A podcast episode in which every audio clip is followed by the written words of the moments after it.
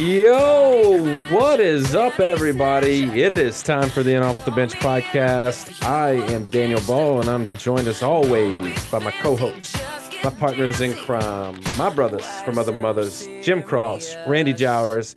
Boys, this is a good one tonight. We got episode 15 titled Aussie Diamond of Knoxville because we got the Aussie Diamond herself Lady Vol softball star Charlie Orsini is joining us to talk all things Australia, all things outback, all things boomerangs, kangaroos, but most importantly, her story and her time at the University of Tennessee. So, guys, let's get right to it. Help me welcome onto the show with the biggest interview on podcasting this week, University of Tennessee softball star Charlie Orsini.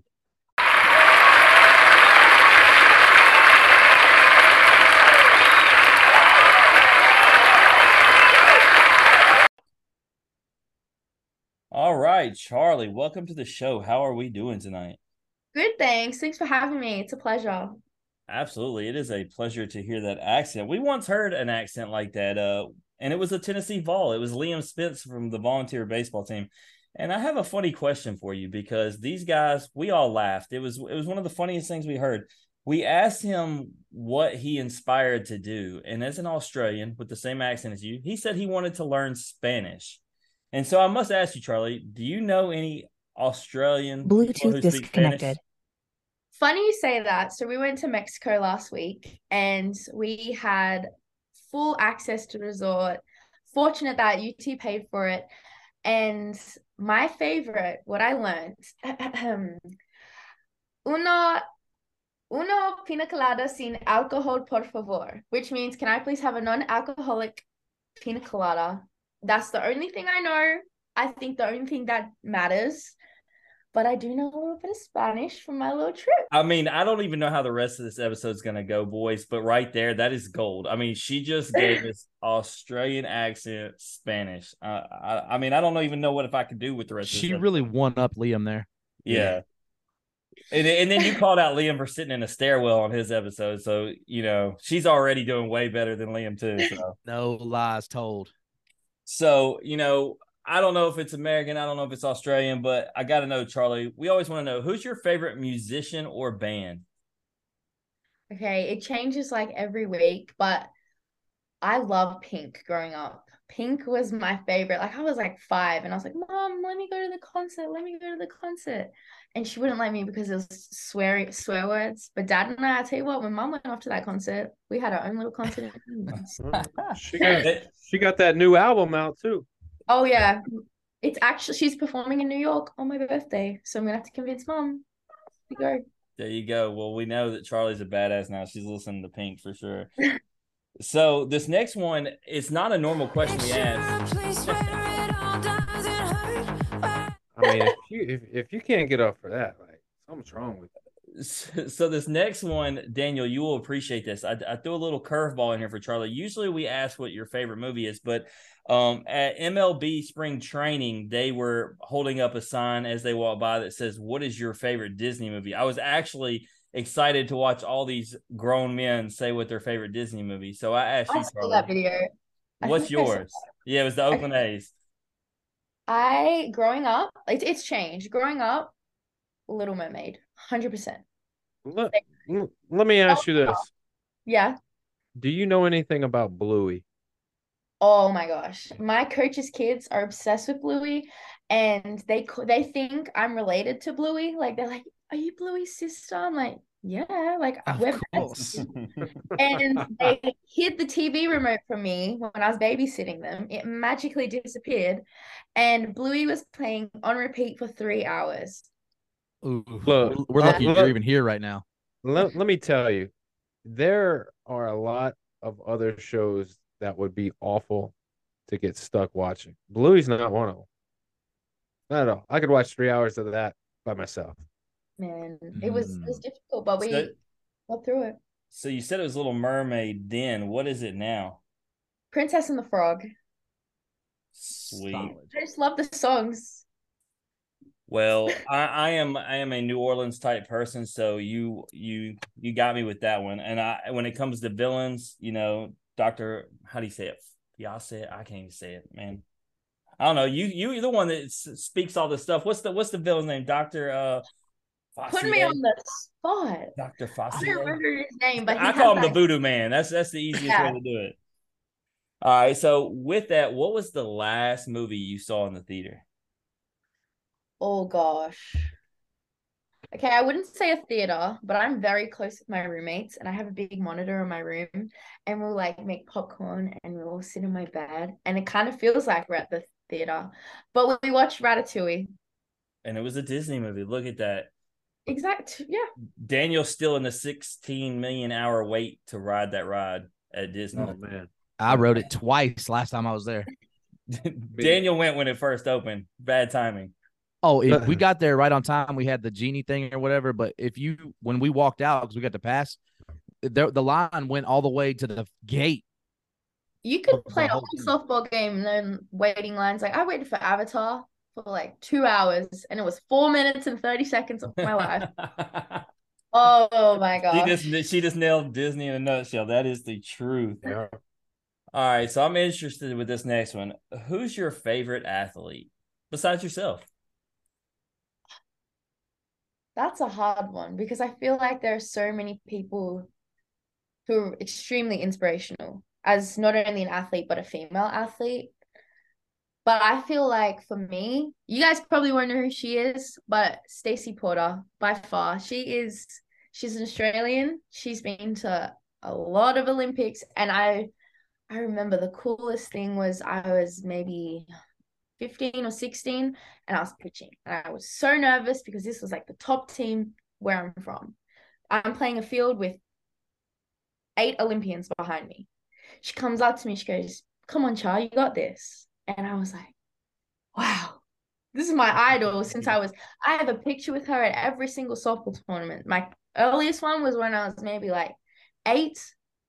And then I played a game, one game with her and it was the coolest experience. So definitely Stacey. She messages me all the time on Instagram. She's like, "Watching your game, good job." And yeah, I have. I'm like, I fangirl over her all the time, but I have to like play it off. Like, oh yeah, And, what a blessing. I mean, you somebody you look up to is there alongside you. I mean, that's awesome. So I saw, you know, Charlie taking over the mic, and you were asking all your teammates about what superpower they wish they had. Well, one thing I noticed, Charlie, was you didn't say what superpower you wanted. so for me, I feel like mind reading would be really fun. Imagine knowing what like everyone was thinking, or super speed. I do not oh. want to know what everybody's thinking. Would, would you think, Randy, if you knew what everyone was thinking, would you think you were a good guy or a bad guy? Terrible. I think uh, most people would. They And would. I think find that out that most people- people are terrible, actually. And I think if people knew what I was thinking, they would know that I was terrible. You know what the worst? You know what the worst one would be, Randy, is when you're talking to somebody and you can't remember their name, and if they could know that I was thinking about how I Oh. couldn't remember their name, that's the worst. That happens feel to me all the time. I would use and abuse it in class. Like I'd be like, "Oh, what's the answer?" Because they're gonna think about the answer, and I'll be like, "Cheers, mate. Just got the answer for free." Oh man, Charlie. So let's let's go back. Take me to Australia. You know, Mhm. you're you're. What do you call little kids in Australia? Like Little ankle biters. little little. You're a little ankle biter. Just you know, growing up, just trying to figure things out. What's uh? Tell me about Australia because I'm trying to picture where you're from and like what type of place it is, how big it like is. where I lived, like what? what- Yeah, yeah. Okay. So I I'm like biased, but I feel like I live in the best part because I get the best of both worlds. So I'm 40 minutes from the Harbour Bridge, you know that big bridge that you always see when you Google Australia. So Oh, I'm yeah. 40 minutes from the airport, 40 minutes from the city, 40 minutes from all the beaches. Perfect. Don't get the traffic from the city. You get, you know, easy access in there with like trains and buses. Do you live But where I- those where those uh pictures that I see the the spiders are like webbed everywhere? Because that's the part of Australia I'm not going anywhere near. Wow, let me let me while I'm talking, let me get this picture up because I live um so 40 minutes from the city. I live 20 minutes if you drive 20 minutes bush. So where I live on the back of a nature reserve, little like my brother in there for hours. Like we had to put an air tag on his bike because you just couldn't find him. He was in the bush all day, like we call it. You guys call it the like when you go for a hike, we call it a bush walk. The the woods. It's uh you know, Yeah, so we call it the bush. I come home from school, walking my dog with my mom. This six foot snake is out the front of my house. Nope. Nope. Them bad boys can kill you in 30 minutes. What kind of snake is that? It's a red belly black snake. Oh, see, and and it doesn't even really sound that ferocious. That's Yeah, how it you know it's cute. bad. Yeah, they ain't cute when you're like it's slithering at you. Six feet. So what was the ultimate demise of this snake? Because let me tell you something. That it wouldn't stand a chance. Not not a chance. Not not a five second chance at all. The funniest was though is like you can't like I I'm like I've seen plenty of snakes. Like don't get me wrong, I'll still be like, oh my god, there's a snake. But it's like, oh, like walk off. And it's evident because when I was walking my dog, obviously the word got around in our little neighborhood, and there was probably like 10 people poking it with a stick. This thing is still alive, and we're just poking it with a stick, care- carefree. That's nope. No, thank you. I will. So I get the best. Back to your question, I kind of detoured, but I live 40 minutes from the city, 20 minutes from the bush, and I'm kind of central just to everything. It's, Daniel, it's- you got gators in your backyard, and you're talking about no thanks. I was about a to say- yeah, he sent us a This picture. man, yeah, he had like a six, seven foot alligator in a driveway. Uh-uh. I mean, Give that me a snake all day, that's that's not the norm. I was during hurricane. That's not the norm. Like dude. That- I'm gonna tell you something. It's if me or never Jen gonna saw happen an where- alligator in our driveway, it's big problems. We That's got what I'm twisted. saying. Me and Randy will never have that happen. Period. No. Oh, so you know, Australia seems like I don't know, like a pretty sweet place. Every picture, everything that I that I see about it and hear about it, it's like this amazing place. So Nemo. let let let's break it down for us and just be like, give us one thing that's not so good about it, so I don't feel so bad about not not having the chance to visit there. Okay, so it's traveling because so my parents left. They're coming to see me tomorrow. Haven't seen them in seven and a half months. Feel bad for them because my mom and dad, what's the time? It's It's 9.50 here. They left on their flight at 8 o'clock. They still have another 13 and a half hours to get to LA and then another five hours to Georgia and then a three hour drive to Tennessee. So when they see me, they'll be up to like their 40th hour of traveling. And I'll be like, I don't care that you're tired. You can't you, give me the attention. So Mm. traveling, it's really far away. Man, that that puts a damper on things because you got to have almost a week extra. Like if you're gonna go visit there, you almost need a week extra to get there, get acclimated, and then the same thing on the, the way back. That's Yeah, the that's first that's the too first much. week that I was here, I played softball over the summer for the Birmingham Thunderbolts, and I was loving it. But it got to like 5 p.m. and I I would be asleep next to the first base coach because I was so jet lagged. I can imagine. We we complain if we got like I'm an hour ahead of these dudes, and I I complain every time because I'm it's nine thirty my time, and I'm sitting here tired. just She's trying on your time. She feels you. Oh, I feel she you, feel, yeah. I thank you, thank you. At least somebody understands me. So, um, you know, getting back to it, you you mentioned mom and dad obviously coming to visit you. You mentioned brother. Any other siblings, and and if so, what what were the ages between you and your brother or your other So sibling? it's just me and my little rat bag brother. He is 15. So it's weird. Like I left him and he was probably like this much taller than me. Now he's like six foot something. I'm gonna see this boy when he when I go home in May or something, June, May. And I'll be like, that ain't my brother when I left him in August. But yeah, Nah, just me, my brother and mom. Come from a So very sporty back, very sporty family. So competitive. Don't ever play any. Don't like. I'll be like, I bet I can't. Oh, it'll. I'll turn a competition into anything. I refuse to lose. that's that's what we when we picture you know siblings close in age like that that's what we picture we picture all you know a, a beat down at every minute that you can get everything's competitive everyone wants to win and then you're talking trash constantly Mhm. about it so And my brother plays softball. So in Australia, like men are really good at softball. We actually just won the World Cup, which is crazy. Like they throw. And it's fast pitch too, right? Yeah, it's like 90 miles an hour. I'll tell you what, I ain't standing in the batter's box. Catch No, me I. I saw that when I was actually researching it. That was over here. We don't. It's slow pitch over here because we're all Yeah. older and unathletic. But the guys playing fast pitch was crazy. I saw some Yeah. videos. They're humming it in there. I, I'll tell you what, men's softball is, if you ever like want to watch, I recommend. They are crazy impressive.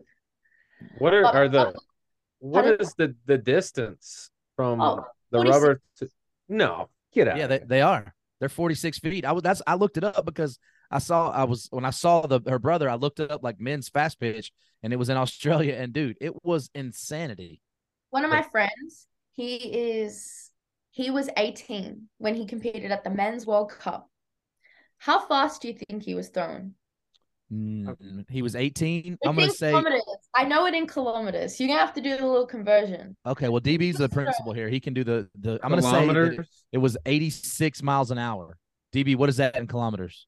um 110 He was throwing 135 kilometers per hour from 46 feet. Yeah, that's like almost that's that's got to be almost 100, right? Miles an hour. That's 83 miles an hour. That's Yeah. crazy. So see, I was pretty close then. Yeah. I, I, that is that is crazy. I mean, there's all right, so there's one thing I don't want to do in men's fast pitch softball is be a pitcher, be the catcher, be third base. I don't want to be any of those positions. Uh, you don't want to be it in slow pitch that third base one. Me and Randy will tell you slow pitch softball No. third base is, is I- terrible too. yeah, I actually love playing third because look, let me tell you why. Because I'm not um the reflexes are I either protect myself or die. I would rather that than really think about it. But in fast pitch, the ball's coming so much faster that you don't have to generate the speed. It does it for you. They're probably hitting it out of there 120 miles an hour every time. Yeah. I, at least in slow pitch, I think you can you can see a guy 100%. His feet. where where they're gonna hit the the ball. And Randy, you're better than me. Maybe I need my eyes checked because that ball came in hot a couple times. I had one hit me off the side of the head. Oh, I mean, it I, does come in fast, no doubt. it- either way, I mean, either sport, you, you're you're bringing it. I couldn't do either of those two. So, my- my let me tell off- you, I'm I'm. I'm not in the realm of any of the three, y'all. Um, I did not play baseball and I play slow pitch softball. My hand-eye coordination is not on the same level as any of y'all, and so that's probably why I'm the one that got hit in the head. Hey, you're an athlete, bro. In my eyes, athlete. I'll stick to football and trying to hit people. I'd rather just do that. So, Charlie, going back to to being an athlete, you just Mhm. said it. Now, at what point do you become an athlete? Obviously, we know you played softball. Um, you know, from what we can tell, there was some swimming, there's cross country, track and field, um, all of those sports. And what else did you do? Was there or was there anything that you didn't do? Well, school, like sport is very different in Australia. And I feel like I found that out when I got here. So I did more outside curricular activity from school, and that's normal um, for everyone. Like my school didn't have a softball team. So I would have What to, what out- high school did you go to? I went to Marian Catholic College, Kenthurst. So there's no there's no sports at that high school. There just wasn't softball. No, so like it'll be more it's not competitive because which is a challenge like this was what I struggled with because I was so passionate about becoming the best athlete I could and striving to be the best, but it's hard to be the best in the environment when sport in school was more of a recreational thing for my friends. Does did that make sense? Did I Yeah. So it's it's more of like an intramural. Let's have fun. It's competitive to an extent that there's a winner and a loser, but it's not what's getting you to Tennessee to play softball there. So of course, me being competitive, like I won the cross country by like two minutes, something ridiculous because the next best person was like There's no point in me trying because this competitive girl, she ain't gonna let anyone win. So I like that part, but yeah. You just probably just dominated people. You just looked at them and they just collapsed. They're just like, I'm no, I'm good. yeah, I just I don't like losing. All right. So then if if it's not high school, you're obviously playing softball at a high level doing something mm-hmm. because let me let me read you some of these the accolades. So you had to be playing for someone. Extra inning softball, you were rated as a number 21 pitcher duo. Uh, you were number 57 overall prospect in the class of 2022. You were selected as a member of the Australian Junior Aussie Spirit team.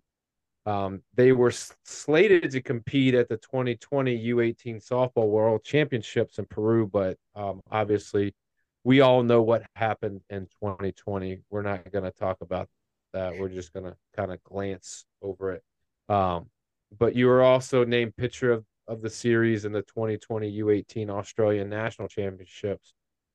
I mean, with that, I mean, in that that that championship, you threw 33 innings uh, for New South Wales, a .62 ERA and 45 strikeouts. That is just absurd. That's just crazy stuff. You were also named South Wales Softball Junior Athlete of the Year in 2021. So a lot of accomplishments, a lot of accolades. Um, but I would say none more impressive than your your one and only trip to the U.S. in 2019, traveling to Mankato, Minnesota, um, where the Aussie Diamonds or the Peppers Carnival or Carnival, however you want to say it, where you pitched 14 innings, racked up 19 strikeouts, 0.00 ERA. Yeah, I was 15 doing an under 19 competition. So when you talk about there's no high school softball because it's not like a competitive thing, but then I list all of those accomplishments. Who are you playing for during this time? Like, how do you end up with all those accolades and and all that success? So I there's like levels. So I play for my local area, which is just like within seven, uh, you don't know, kilometers, maybe like five miles from my house. And then you play in a local competition there on a Saturday. And then you get chosen into your like regional team. So like I'm trying to put in perspective. So like I would play for Knoxville and we'd play like another area down the road, like we'd verse other people. And then from that, you get chosen to represent your state. So like if I was to represent Tennessee, and then you re- and then that's the New South Wales team, which is where I got the picture of the series and at nationals, and then you get chosen into the Australian team, and then you go off and play international carnivals, which is pretty cool. So basically, when you play well, you get almost recruited in a sense to play at another level. Yeah. And then if you do well there, then you go to another level. And each one of these levels gives you the opportunities to travel to the states and and, and play in different things. And um it's interesting. Um you know with that what would you say was you know your favorite experience of, of all the successes that you had? Which one was your favorite? It, it wasn't on the list but it was i got a call from the head australian coach asking if I would like to participate in the Olympic training camp prior to the Tokyo Olympics. So I got to um it was kind of just like I got to experience what it was like and I got to warm up with the Australian team and I got to wear the uniform and I just got exposed to what being an athlete at the next level is and that was that was pretty cool. Also standing next to my best friend in June singing the national anthem was pretty cool as well. Yeah, what no a, doubt. What an honor. You can yeah. sing. You can sing. Not very well. Good enough to go out there like and do Chris it. Stapleton out there. Pardon? No, I was gonna ask. Uh, so we've talked to, we've had a lot of softball players on, and it used to be that they would commit when they were like 13, 14 years old to different colleges, and obviously that's changed now. So with you, an interesting recruiting process. Obviously, not playing high school, but coming into the states and playing, and then having the pandemic and COVID nineteen happen, uh, where coaches couldn't come see you and travel was, you know, weird and all that stuff. How hard was it? to talk to coaches and for you to kind of narrow down what schools you wanted to go to without being able to make all those trips? So it was my recruiting process. Karen and Ralph say they've never done anything like this before. So I would I didn't my family like no one in Australia is really there's it's only just starting to go college, but really the only person before me was Gabbie Plain at Washington. So for me, we didn't really know what to do. So we just emailed coaches. But I started emailing them 2020. So I was really behind the eight ball given that everyone in my year could commit from eighth grade or something crazy like that. So we kept our hopes up, like we were like, oh my gosh, this is so stressful. I'm uncommitted. Oh my golly gosh. Just kept emailing and emailing. And the hardest part was is that in Australia, our COVID rules were extremely strict to the point that I did 168 days of online learning in my junior and senior year of high school. I couldn't travel more than three miles from my house, and I could only go outside for 30 minutes every day to exercise.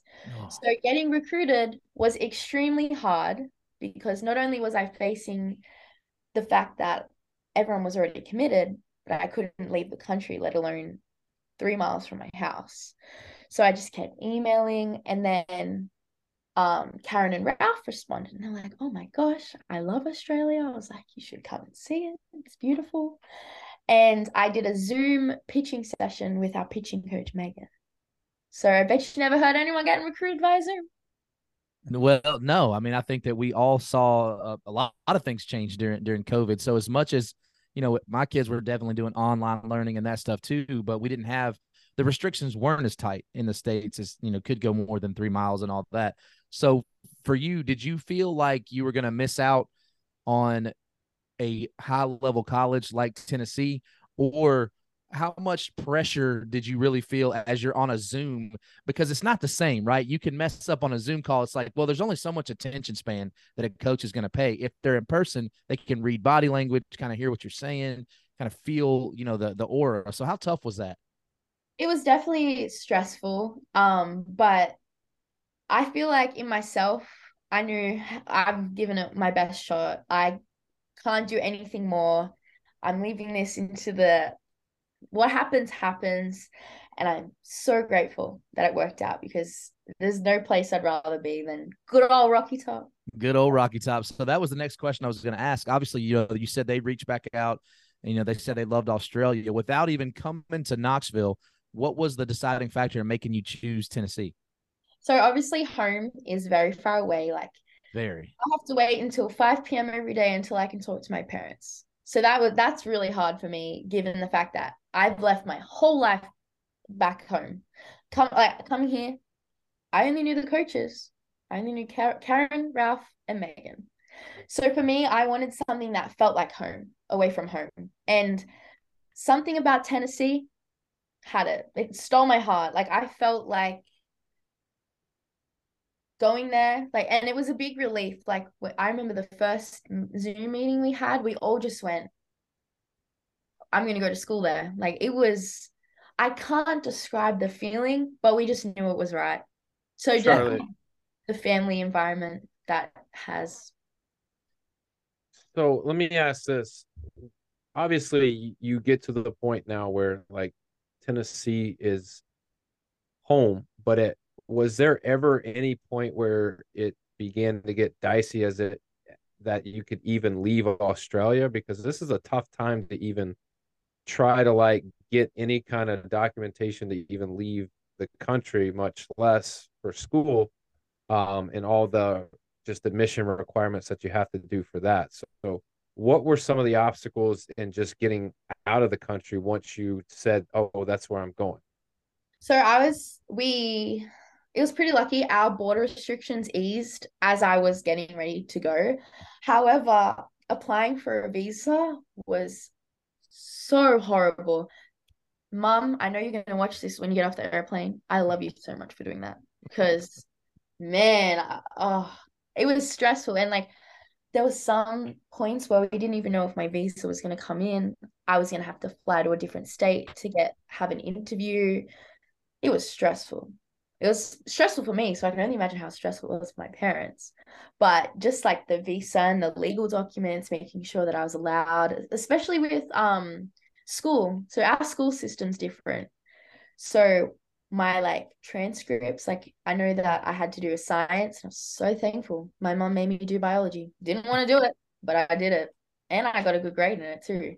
So like the difference in like transferring over, not only just like traveling, but the difference in like school, softball, everything like that. So Charlie, I gotta ask. So when you come to Tennessee, you know, obviously, you know, um, you see it on Instagram and all that. You went straight off the airplane to Rocky Top. Mm-hmm. What was the culture shock like? And maybe you don't feel that at first, but coming from Australia to East Tennessee. Well, I was in Alabama for the first three months of my time in the US. Oh, I'm sorry. I, I know that's but, that's the worst. Golly. Um, but welcome to America. Here's Alabama. But every my culture shock was everyone saying, "Man," I was yeah. like, at first, like I was like, "Excuse me," and then I was like, "Oh, this is the thing." And it's then term of endearment. Yeah. So that was like a culture shock. Oh wait, what was, was Charlie? Come on down to Florida. And I have. I was there you, over Christmas. You will never hear that again. Sarasota. That's where I was over Christmas. So, I just I just want to Randy, you know, we talk about she's talking about the way we talk. Like I text my wife during this episode already, and I said she says, Cheers, mate. She called ankle biters. I mean, I said she spoke Spanish. I was like, dude, I just I just want to talk like her. I want to be around people like her all day, every day. Well, everyone now at UT softball, when I say no, and they say that I sounded like no. So whenever someone answers no, everyone says no. Like my roommates, I'm surprised she hasn't come in here yet and started saying no. Like she's horrible at it, but she thinks she's Australian. She's applying for for Australian citizenship. It is really hard when I first started talking not to to try to say something, but it's I don't want to, but I just feel myself almost want. Does. no, no, I, I did it to Liam, but I won't do it to you. You're too nice. You're too nice. but so I got to ask you. So on, obviously, you're coming to play for some legendary coaches. They're legends in the game. So as much as it was a, a, risk for you and something that you wanted to do, but for them too, right? They're taking a chance on something that they've really only seen on a Zoom, exactly. and obviously they can watch film. But I mean, how grateful are you that they're taking or that they did take the chance on on you? That's what I like. I spoke about this with mom. I said it's a two way gamble. Like I'm taking the risk of I've never been to Tennessee before. What if I think the air smells funny, or if I think the train track behind the field is annoying. Like you get what I mean. It is. But it's also a flip side of Karen and Ralph haven't seen me play before and they're taking a gamble too. So I don't know, it's kind of like a fun little game.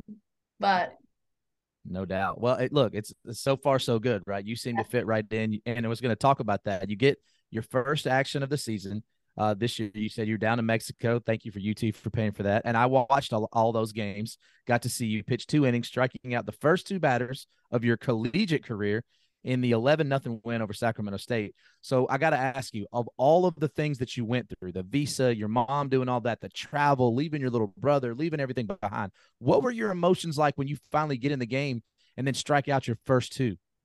I was just so grateful that that ball hit the spot that's I was when I I can't when I play like you've you've had it in you've spoken to me for almost an hour now. Yeah. You can't like I'm bright, bubbly. I'll hold a conversation. When I'm pitching, I do this thing called hard and soft focus. So my soft focus is like turning around, talking to the teammates, and then hard focus, I'll look at one singular lace on that glove.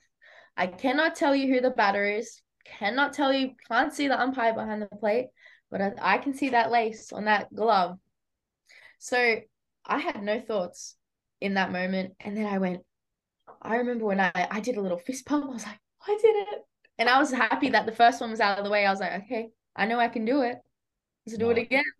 Absolutely. So talk about that trip as a whole, though. You talked about how great the trip was, but you know, and obviously you learned a little bit of Spanish. We kind of talked about that. But what was that trip like for you? Obviously, coming from Australia, you moved to East Tennessee. You spent some time in Alabama, which is like another country. Now you're in Mexico. I mean, what is it all like for you? You're, I mean, you're traveling the world, literally. I'm just so fortunate that the sport that I love has given me so many opportunities. Like if you said to me three years ago, you would be playing in Mexico, I would have laughed. Mm. Like Mexico. But it was awesome. It was hot. I love hot I was gonna weather. say, how hot was it? and it was it was like 32 degrees Celsius, which is like 85, I think, something like that. So it was nice and warm. I liked something like I like that I've traveled. I've been to now. I've played softball in Australia, US, Mexico, and Canada. And I love that every single country plays the game different. So in Mexico, I liked I liked how important the little things were in life. So I would I liked how all the locals would come and sit on the fence. They didn't know who we were, but they were cheering us on. I just like my favorite part about Mexico was definitely the appreciation for the little things in life. And it made me take a step back and realize like how fortunate I am to have this opportunity to be healthy, to have access to clean drinking water because they don't have that there. So that was Oh. cool- I say that to you know they mentioned it that I, I do a little coaching. My daughter plays competitive softball. I talk about perspective a lot, and we've talked about it on. We've had 189, 190 athletes on the show, and we ask them that too. Do you ever get a chance to to have the moment sink in? And you have a lot more moments left, right, Charlie, in softball, but.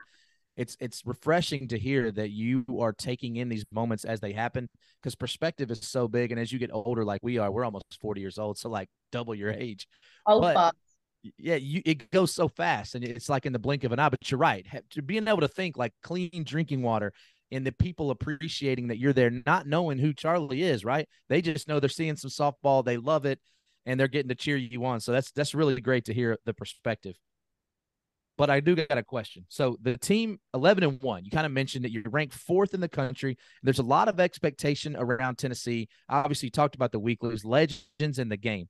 But since your sole loss to Cal State Fullerton, you guys have won six straight and outscored your opponents 45 to 1. Now, one thing I do hate, I tell my girls all the time, if they say, oh, losing's a good thing. No, it is not.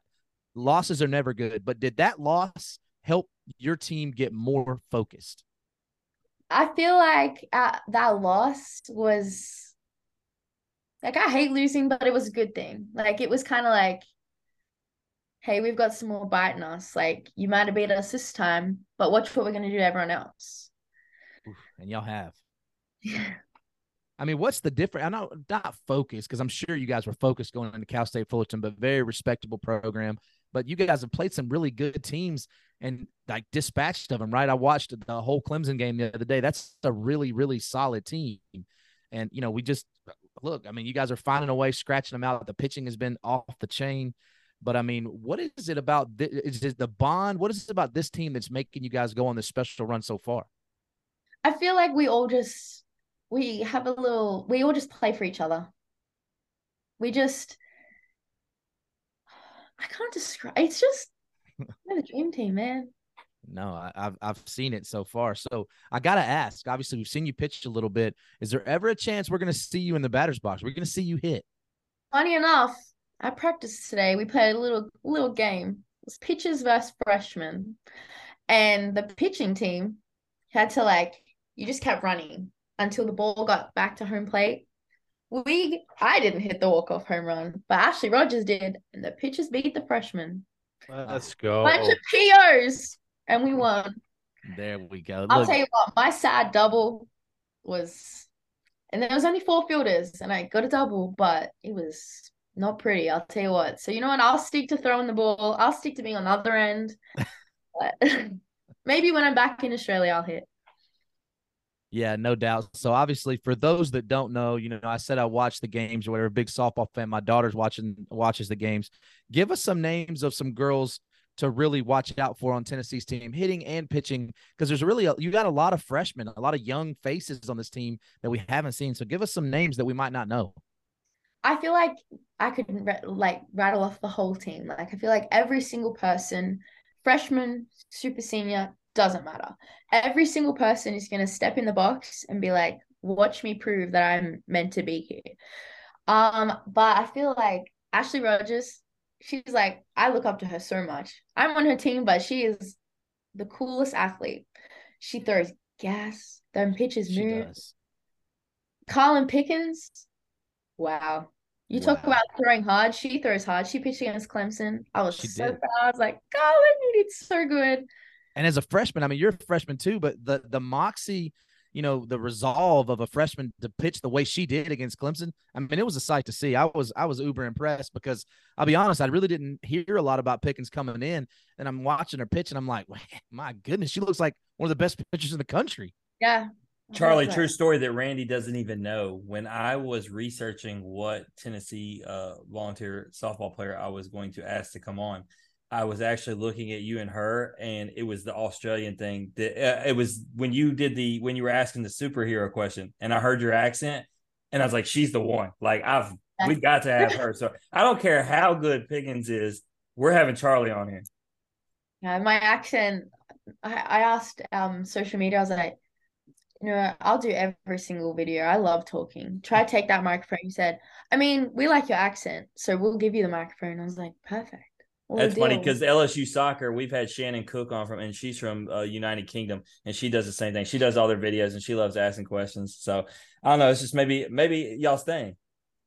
I love talking from the microphone. The video, the video where you you know you guys come out wearing the fur coat and and pull out the uh the powder blues. Some Yeah, of so- yeah, Yeah, so yeah, Summitt Blues. I apologize. R.I.P. to Pat Summitt, a legend in the game. gotta Randy, get how that do you right. mess that up, I- Randy? I know, big, big, big fan. I'll edit So that out. I don't want to put you on blast. Tell ev- who who was the player wearing the fur coat, Charlie? that's Aubrey Leach. She, I, she was rocking that thing though. Yeah, How, how fun was that video? It looked like y'all were having a blast. it was because so we were we circle up at the end of every practice, and this music started playing, and Karen was like, "Turn it up." I'm like, "Oh, someone's gonna get in trouble." And then we're talking, and the music's still playing, and the two boys walk out, our managers in suits, and we're like, "What on earth is going on?" And she's in the pimp coat. Yeah, And then she takes it off, and we are like, that's the first time we ever saw that uniform. And we were, some people were crying, jumping, laughing. It was the coolest. that's so clean too. So, last question I got before I turn you over to this or that: the Tennessee Classics on deck. How excited are you specifically and your team to be to debut at home? I mean, you guys have started out the first what 12, 13 games on the road. How excited are you guys to be in Knoxville playing in front of our home fans? I'm super excited, not only because my parents will be there for the first game, but I have I've made so many friends, not only athletes, but people in my class. And I have people messaging me, like my friends, like, I'm gonna come and cheer you on. So just knowing that I have my teammates, my coaches, and people supporting us, like cheering us on, it just makes me happy that we have so much support.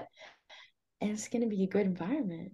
Great environment. I will tell you though, Charlie. I'm sure you've probably been told this, but Tennessee fans loyal to a fault, a little bit crazy. We're a little crazy. It's fine, but as far obviously you guys have a legendary history with that program. Um, but but for me personally, it just I'll be there watching you. I'm six and a half hours away, so I won't be in person a lot. But we definitely right. me and I have a that's right. I have a 13 year old daughter. She watches the games and uh, we'll be watching for sure. And I'm excited because I think that you know last year ended a little unceremoniously. I thought the team had a lot of potential, and I think you guys can just take that torch and and run even further with it. Put that Charlie, I don't- I, I don't bodies. I don't have the schedule up just at the moment. I'm pulling it up as we speak. We- I'm gonna I'm gonna find this Uh, out for Randy right now. Uh, see, Ole Miss comes to y'all because Ole Miss is the closest school to. oh, I've uh, already looked it up. They Oh, don't you come anywhere near us. They don't come to Starkville either. I don't, I don't even think they. Dang. Do they play? yeah, that? they don't play them. Fayetteville. That's you can cut the drive to four and a half hours. It's, it's a little bit shorter. They play in LSU in Baton Rouge the week before. We're already down there. Two weeks before. You could cut your drive only by a couple hours. Unfortunately, he could if if it was Oxford, he could make an hour drive. It'd be a lot easier. So, but ne- next year he's got you. He will be in Oxford, only making that hour drive for that series. And then I promise you, Randy will have no problem giving all the Ole Miss fans a problem in the The in crowd. business. Out of way. But I'll say this in regards that he brought up the video with the jacket. I saw that the day it was released, and you know, people have an issue with Tennessee baseball and softball. The swagger is amazing. They're just jealous. It's it's plain and simple. Y'all, Tennessee, I'm an LSU fan. y'all bring more swagger than us and everybody else, whether it's softball or baseball. Y'all y'all know how to do things. Yeah, we are. We're the everything school. The everything school. Yeah, unfortunately, you know, Randy reminds me of that because y'all well, went to the football game and y'all came down to Baton Rouge and beat the mess out of us. So uh y'all are pretty good at everything. But with that, we're gonna get on to a game. And you know what? Like, I mean, if there's anybody, Daniel, that I feel like is a going to be a professional at this or that, it's definitely Charlie. Like, I mean, so I'm gonna lay down the rules, but I, I, I know you got this. It's it's one option or the other. You just can't say neither, or you can't say both. You ready? I'm ready. Bring it All on. right. All right. You know, can you say, Daniel, can you say the words a softball question out the gate to a softball player? No, this No. is a, a layup. It's This a is just layup. It's lay- a- I- A see, he, little- a normally, he normally he normally does this or that. He passed the buck to me. I don't know why. I think he's scared of you, Charlie. He's intimidated. That's that's not the case. I'm just being a team player, equal opportunity, uh, you know, interviewer here. yeah, I hear you. So the layup question: pizza or tacos? Pizza. What do you eat on your pizza? Yeah, I'm I'm curious. Okay. Depends who's paying. If I'm paying Say it's free. You not paying, Charlie. garlic pizza with shrimp on top. Oh, stop! All right, Okay, never mind. Next question. Hey, that's how I made it- up right there. it ain't Shrimp. it ain't where I thought it was gonna go, but it ain't much better. Where do you stand on pineapples? Uh-uh. I Okay. will Ooh, That's you, like- you recovered. uh-uh. Anchovies. Uh-uh. Ooh, okay. All right. So, are you more of a beach person or a lake person? Beach. Hundred percent. I'm from Australia. It's an island. Come on. I don't know. Some people like hitting the lake. I don't. I don't. Uh, especially uh, you. You I mean, foreign that's a- ladies. Y'all, y'all be like uh, water skiing out on the lake and doing crazy stuff. I don't Big want any water It's a that I big can't island see. too. Pardon? it's a big island. He said. It's a big island, but I don't want any water that I can't see, like what's underneath it. You know, I don't. The lakes kind of freak me out a little bit. Yeah, like what's under it? Well, what if it's a red belly black snake or whatever you said? Yeah, she I sent the picture of the concerned snake. If they were swimming at the bottom of a lake. That's where we want them because they're dead. Okay, so I used to always think I wanted to go to Australia. You showed me the picture of the snake. I've seen the pictures of the giant spider webs. I know that you got alligators. And then on top of that, I see the pictures of the king or the videos of the kangaroos punching people. I Biting each other. I, I don't want nothing to do with You know what? I'm never going down under. I can't Fun handle it. fact, fun fact, I was on a movie TV commercial that would play every time in the movies for an Australian zoo. So if you ever come to Australia, Featherdale Wildlife Park. Let me ask you a question, Charles. This is not part of this or that, but like, do kangaroos just like walk up to your back door? So not where I live, but my cousin's house they do, and my mum's work they do. So like when it would rain, I would pitch at my mum's work because she had like a big indoor center, and kangaroos would be like hundred feet. Like, I mean, do they like come up and like like put the dukes up? Like y'all gotta throw hands? I mean, what's the deal Uh-uh. They'll like they'll I- hop away. But some of them, like if they've got a little like Joey, maybe. I picture a kangaroo. Every kangaroo in Australia that comes up to you or gets near you has boxing gloves on. It's Yeah. just auto- automatic. Like like that guy that jumped out of his car to save his dog and like punched the kangaroo in the face. Yeah. Some of them are cute. Randy, Charlie, is- such a boring life. We got raccoons and squirrels. They got gators and kangaroos, bro. Hey, Jim, I'm cool with it, dude. I'm cool with it. Uh-huh. Charlie, what do you? What's your what's your take on Outback Steakhouse? So here's the thing. I've never had it in America because I'm kind of scared. I feel like they're gonna say to me, "G'day, mate," and I'll be like, "What did you just?" No, they're gonna say good day, ma'am, and you're gonna be like, what? I'll be like, "No," the little no. But um, my dad cooks a mean steak, so like we never really went there. Do they are boomerangs a thing in Australia? Um, like yes, but I don't like it's not really. It's it's um traditional to the indigenous Australians. So it's very it's for like Aboriginal people, like it's like part of their culture, but not like for me. I've never seen one work in person. All right. Uh, yeah, I I've never. I think I've seen one and tried it, and yeah, it doesn't do what it's supposed to do. what? Let me ask this last question, and then Jen can get back to this. All these hit me at once. Yeah, you you gave me the this or that segment just so you could take it from me. Do you is Crocodile Dundee like the Chuck Norris of Australia?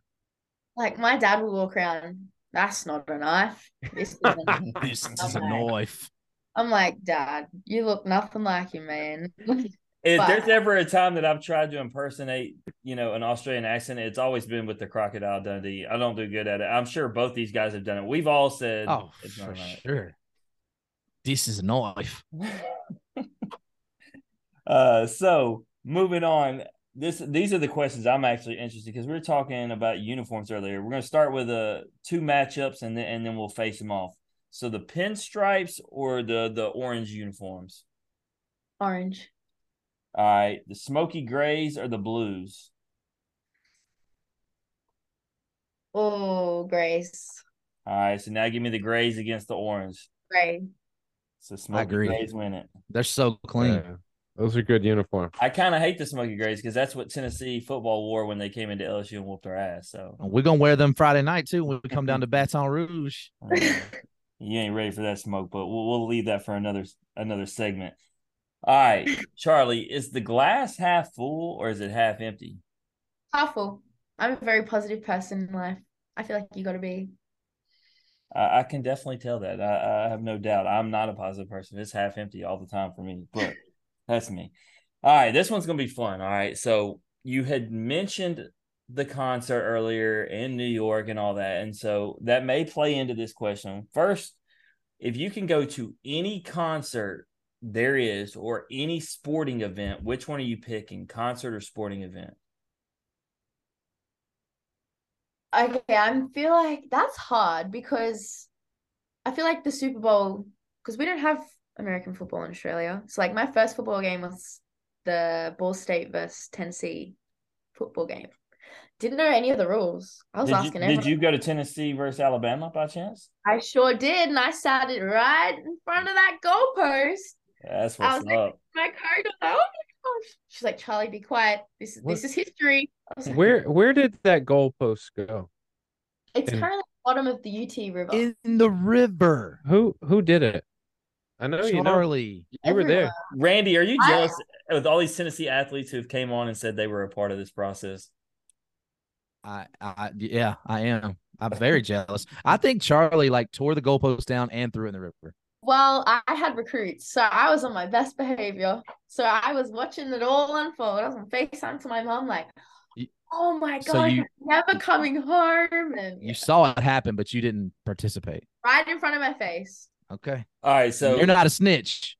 so we know you want to go to a Super Bowl. We'll we'll we'll expand upon this. We'll we'll give you the Super Bowl. Let's go ahead and go music concert. So, who are you seeing and where? That's a hard one. I feel I've been to a Pink concert before.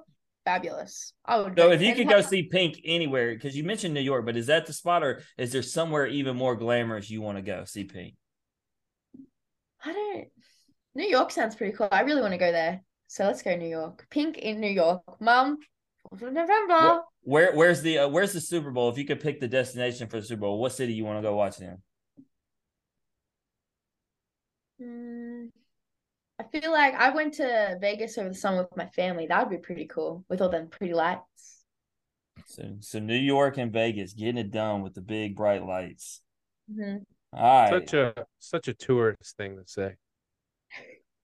All right. Well, now we're really gonna find out about you. You know, you're you're very outdoorsy and you're very you're very tough, tough young woman. So with that, I gotta know: Would you rather be attacked by a tiger or a grizzly bear? And let me just go ahead and say before you think about this answer, there's no good situation or scenario in this, but it's about which one you would rather try to fight off. All right. I'm playing tactics. I feel like, look, I'm I'm I'm not the slowest runner, but I'm not the fastest. Oh Lord, here we go. I have with a very this. good feeling Hey. if I'm gonna if I'm gonna outrun a bear or a tiger, I mean the tiger can probably climb a tree, and I can climb a tree, so that's no good. But I feel like Can a bear climb a tree? Yes. Yes. Yes. Oh no. And, and Charlie, like let me tell you, better at it. and let me tell you why they started to freak out a little bit. We've only had one person who actually had the audacity to say they would outrun them, either of them, and it was Christian Scott from Tennessee baseball. So don't be the next Tennessee athlete that says you'll outrun either of them because it ain't happening. I ain't outrunning them, man.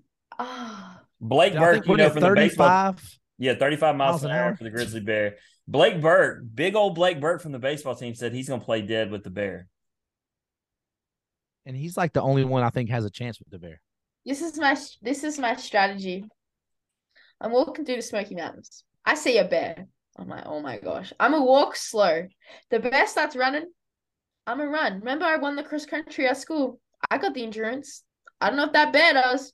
I'm gonna run to Publix, get some honey, throw it at it. I'm out of there.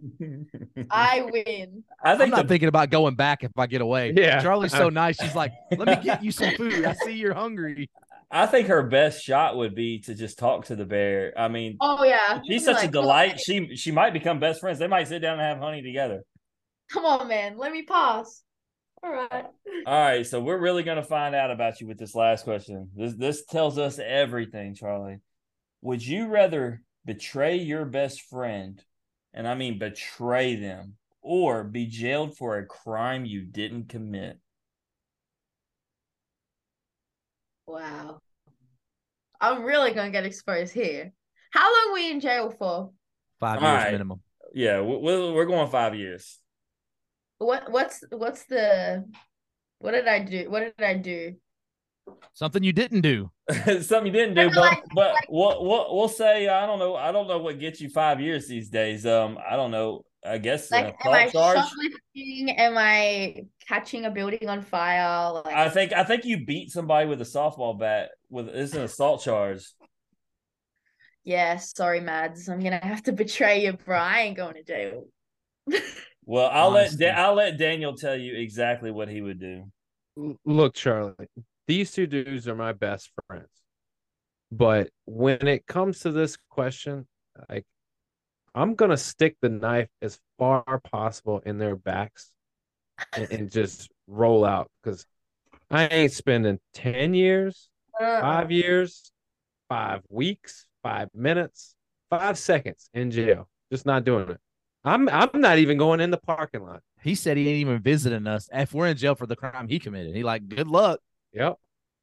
Like I look, I feel like if I went to jail, t- like I ain't ever going. I'm a little too, goody two shoes, but I would have everyone wrapped around my finger with my little accent. Be like, want to hear what I got to say?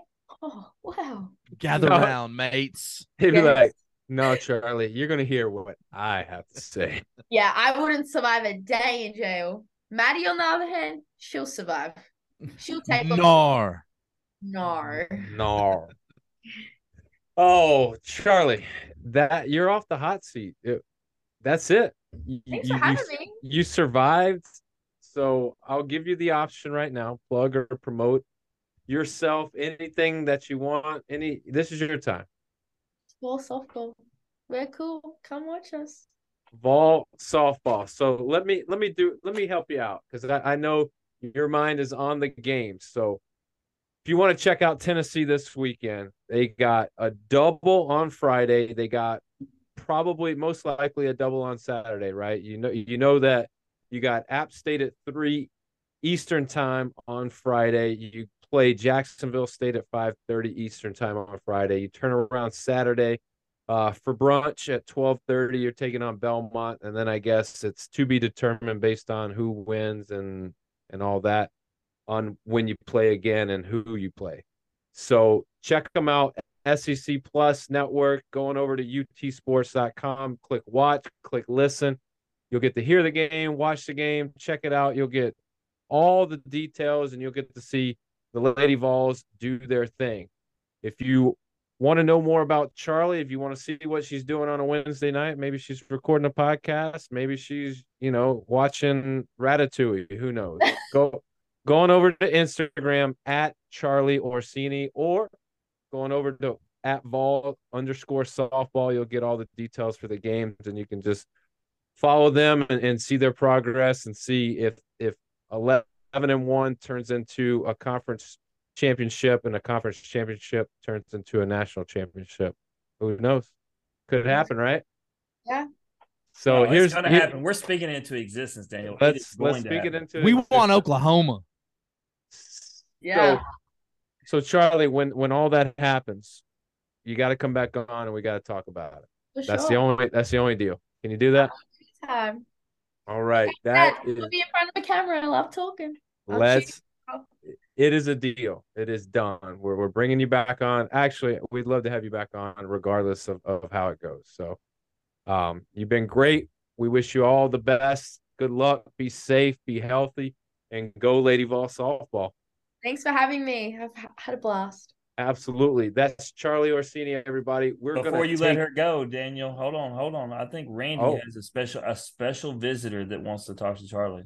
Charlie, Oh, this I- don't happen that often. Charlie, I got it. This is special guest. She wants to say, hey, she's nervous. She's standing beside me, like geeking out right now. So I gotta see. She don't even know what to do. I'm gonna, I'm gonna give her the mic though. Kick dad off. It's too big for your head. Put it on. Hey Charlie. Hey, girlfriend. How are ya? I'm good. How are you? You're so pretty. Girl. I could hit you with the inner reverse card right now. Thank you. These things are too big for my head. What position do you play? I play second. You picked the wrong one. You got to be a pitcher, girl. Girl, I tried. It didn't work. Pitching. Mm, Yeah. it's all right though. She can she can rake though, Charlie. She she can swing it. She's good. All right. Oh yeah. Ra- right. Randy ain't got the pit ain't got the patience for her to be a Full pitcher. count. Loaded bases. Two out. Okay. Box. I'm in the box, right? Yeah. What pitch do you want? Hmm. If it, uh, mm, to hit a good ball, I want To hit the Um, home run, the winning walk off. uh Down by a run. probably low, but probably low down the middle. That's where I, that's yeah. That's where I don't want to pitch it. Why? Do you want to hit up high? No, when I'm pitching, I don't want to pitch any Oh, down. pitch it. Oh yeah. Oh, I thought I don't pitch. No, no, no. I know, but she does. That's what she's saying. She's Oh, not okay, throwing I you. got it now. I got it now. I thought we were talking. Okay, I got it now. Well, you hit the home run, you won. I pitched the fatty. Oh, okay. I'm gonna hit. It. I'm gonna, I'm gonna hit it out of the park. Ooh, Yeah. we got a cha- we got a challenge on our hands, Charlie. When season is over and and Lila's got some more time on her belt to get some get some practice in, we're lining this up. Well, this this is what we'll do. We'll put we'll put Lila on Zoom and you on Zoom, and you'll pitch, and she'll swing the bat. this is so, so like uh n- um the Wii baseball, I was just about to say that. yep. That would be so funny. but Charlie, we'll let you get out of here. We uh Ran- Randy said Lila just had to talk to you, so that that's the first. So you got to be the first guest to get talked to by one of our kids. It was lovely to meet you. It was lovely to meet you too. All right, Charlie, appreciate that. That's uh, you gave Randy has some some brownie points and some some dad credit going into the account, so I'm sure he appreciates that too. Thank you, Charlie. You're welcome. All right, Charlie, get out of here. Go do what you guys do, and good luck this weekend. And we'll we'll catch up soon. Thank you so much. Absolutely. That's Go Charlie, balls. Charlie Orsini, everybody. We're gonna take a break. We're gonna plug our sponsors when we come back. We got a lot of headlines and a lot of baseball to unpack. Do you like having posters and supporting your favorite athletes? Well, the Athletic Collection gives you a chance to do that with the best posters in the game. They have many different teams with many different sports. Myself, as an LSU fan, I just got myself LSU baseball, LSU gymnastics, and LSU soccer posters to put up in the man cave. So get your posters today at the Athletic Collection, which you can find on Instagram and Twitter. Welcome back to the In Off the Bench podcast. We got some headlines for you. Really, we're just gonna be unpacking the weekend that was in college baseball. And Jim, I will let you start it off because your team, the LSU Tigers, number one team in the land. Go ahead and and, and tell me about LSU baseball this past weekend. Uh, yeah, so they were at Round Rock and um, obviously did extremely well in the first game. you know, shout out to Iowa's coach who um, purposely set up Brody Brecht to go against LSU. Um, shows uh, a good a good uh, coach right there, strategically pitching a certain pitcher against a lineup that he feels like he can do well against. Um, Kidd was touching 101, um, pitched a solid game, and then Simpson came in on relief. But Iowa, um, LSU had their chances. They stranded they stranded a lot of base runners.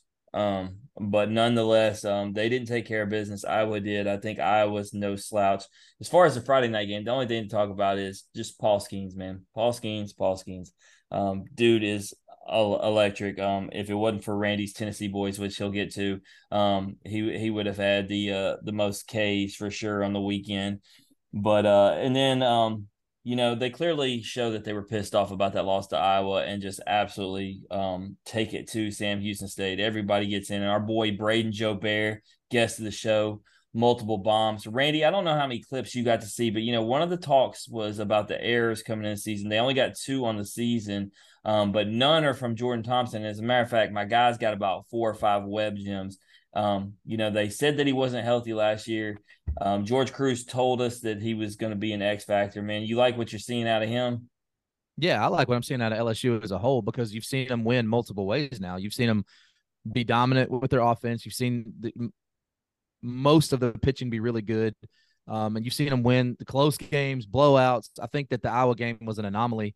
I think that you're right. I was not a slouch, but I think that if they played 10 times LSU wins seven, maybe eight. Well, yeah, and I think and I think the Jay Johnson experiment with Riley Cooper has now shown itself because that was an Iowa game and he got beat up on. It's and if you just look whether it's Ty Floyd, my boy, or Christian Little and how he's looked, and then of course Thatcher Hurd looked phenomenal against Texas to and that was winning a game. You know, getting past the weekend, Daniel, just to bring into the midweek game. Um, maybe as good as midweek game as you'll ever see in college baseball. Um, Texas and LSU just have an absolute pitcher's duel. Um, then it gets to the ninth. Um, they bring in they bring in their closer. Well, he walks two guys, and y'all know how that goes. And then Gavin Dugas comes in and absolutely rips a bomb.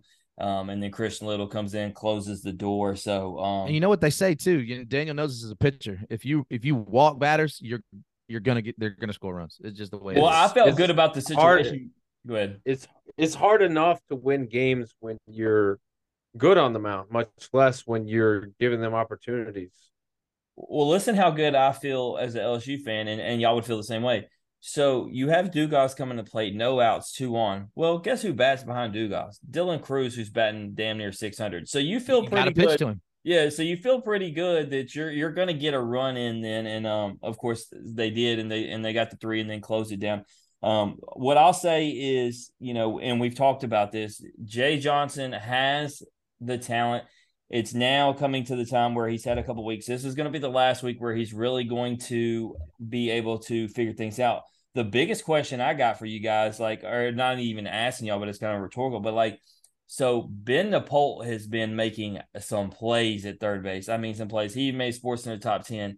And Tommy White is not known for his defensive ability. So I'm thinking if Jay is going to do the right move, because Napolt can hit too. I'm thinking Napolt's got to be your third baseman, and Tommy White's going to slip to the DH, which is going to take another spot from everybody. I'm hoping that he doesn't move Morgan off first anymore, especially the way Joe Jobert said. But he's got so many dudes he's got to try to fit in this lineup. And then as far as the pitching staff, I think it's the guys that I said all along. I think it's going to be Ty Floyd is that second guy, and then it's going to be either Little or Hurd in that that third spot. And I think Chase Shores is going to be a part of your closing rotation, but he just he has a good problem to have. Just so many dudes to choose from.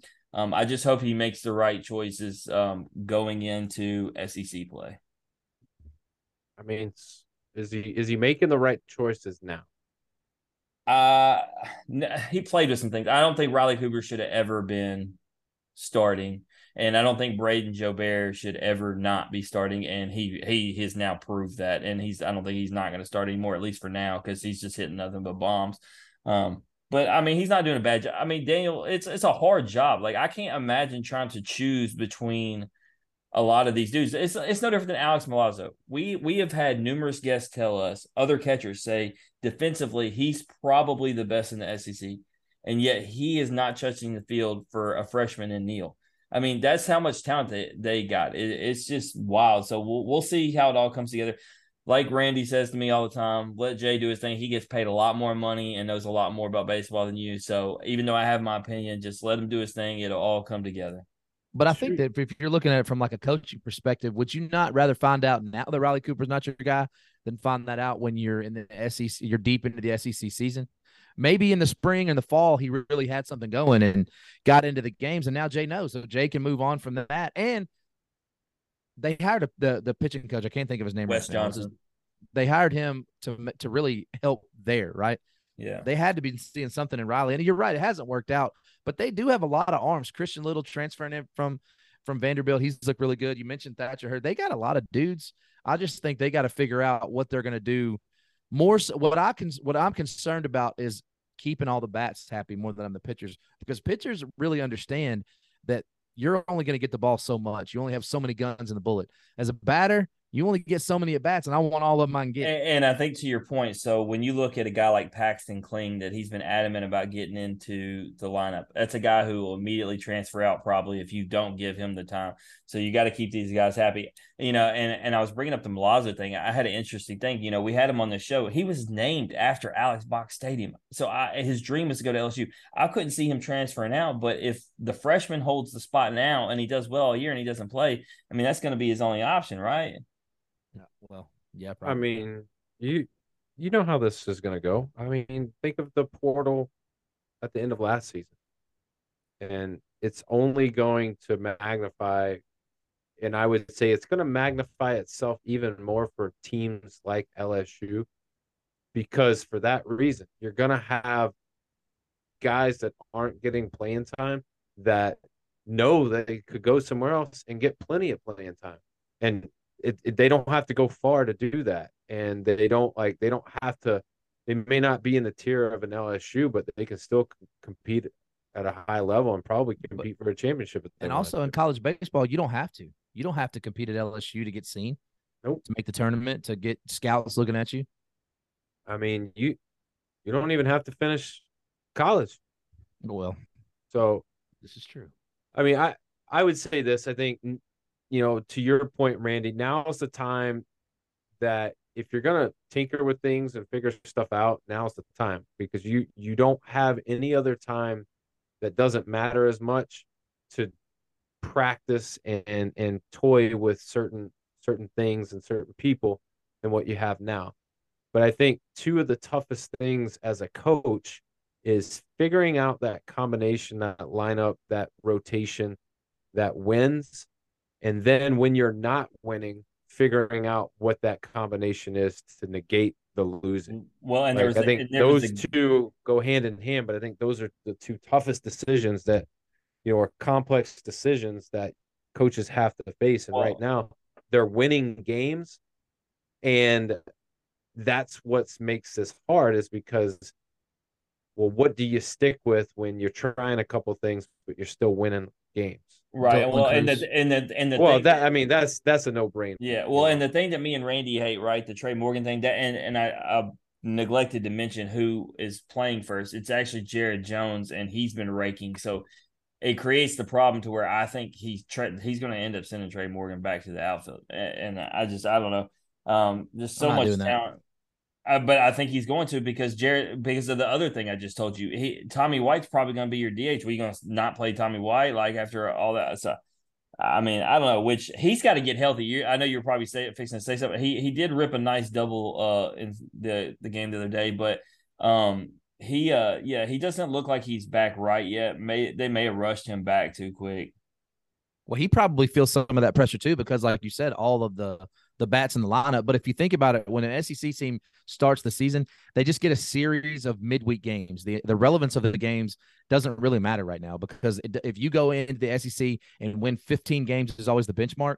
You win 15, 16, 17 SEC games, you're in the tournament, you're doing your thing. So these games really don't matter that much. That's why when I see LSU fans, when I saw Tennessee fans, all this, you know, we're lose, we lost a game. Who cares? It doesn't really matter It's really just the it's just the unless you're Mississippi that- State and you're yeah. getting beat a lot. Well, and I was going to say something about the well, no, hey, hey, they've been winning some games. I was actually going to say something about the opportunities and and when you can lose your spot to both y'all. uh, listening to the broadcast last night of Mississippi State Southern Miss, the guy who was on there, he uh y'all might be I'm trying to think of his name. Um, he even managed uh was an assistant manager for the St. Louis Cardinals. Um, anyway, he played for Mississippi State, but he was the first baseman and he got a stomach bug and was out for a series. Well, a guy by the name of Will Clark stepped in for him. Well, Will Clark went on to hit like three home runs and 12 RBIs that weekend, and that guy lost his spot. so that's how that it, happened. It happens. Definitely. So, Randy, let's let's head on over to Tennessee baseball. Tell me about the weekend. Obviously, the pitching continuing to do its thing.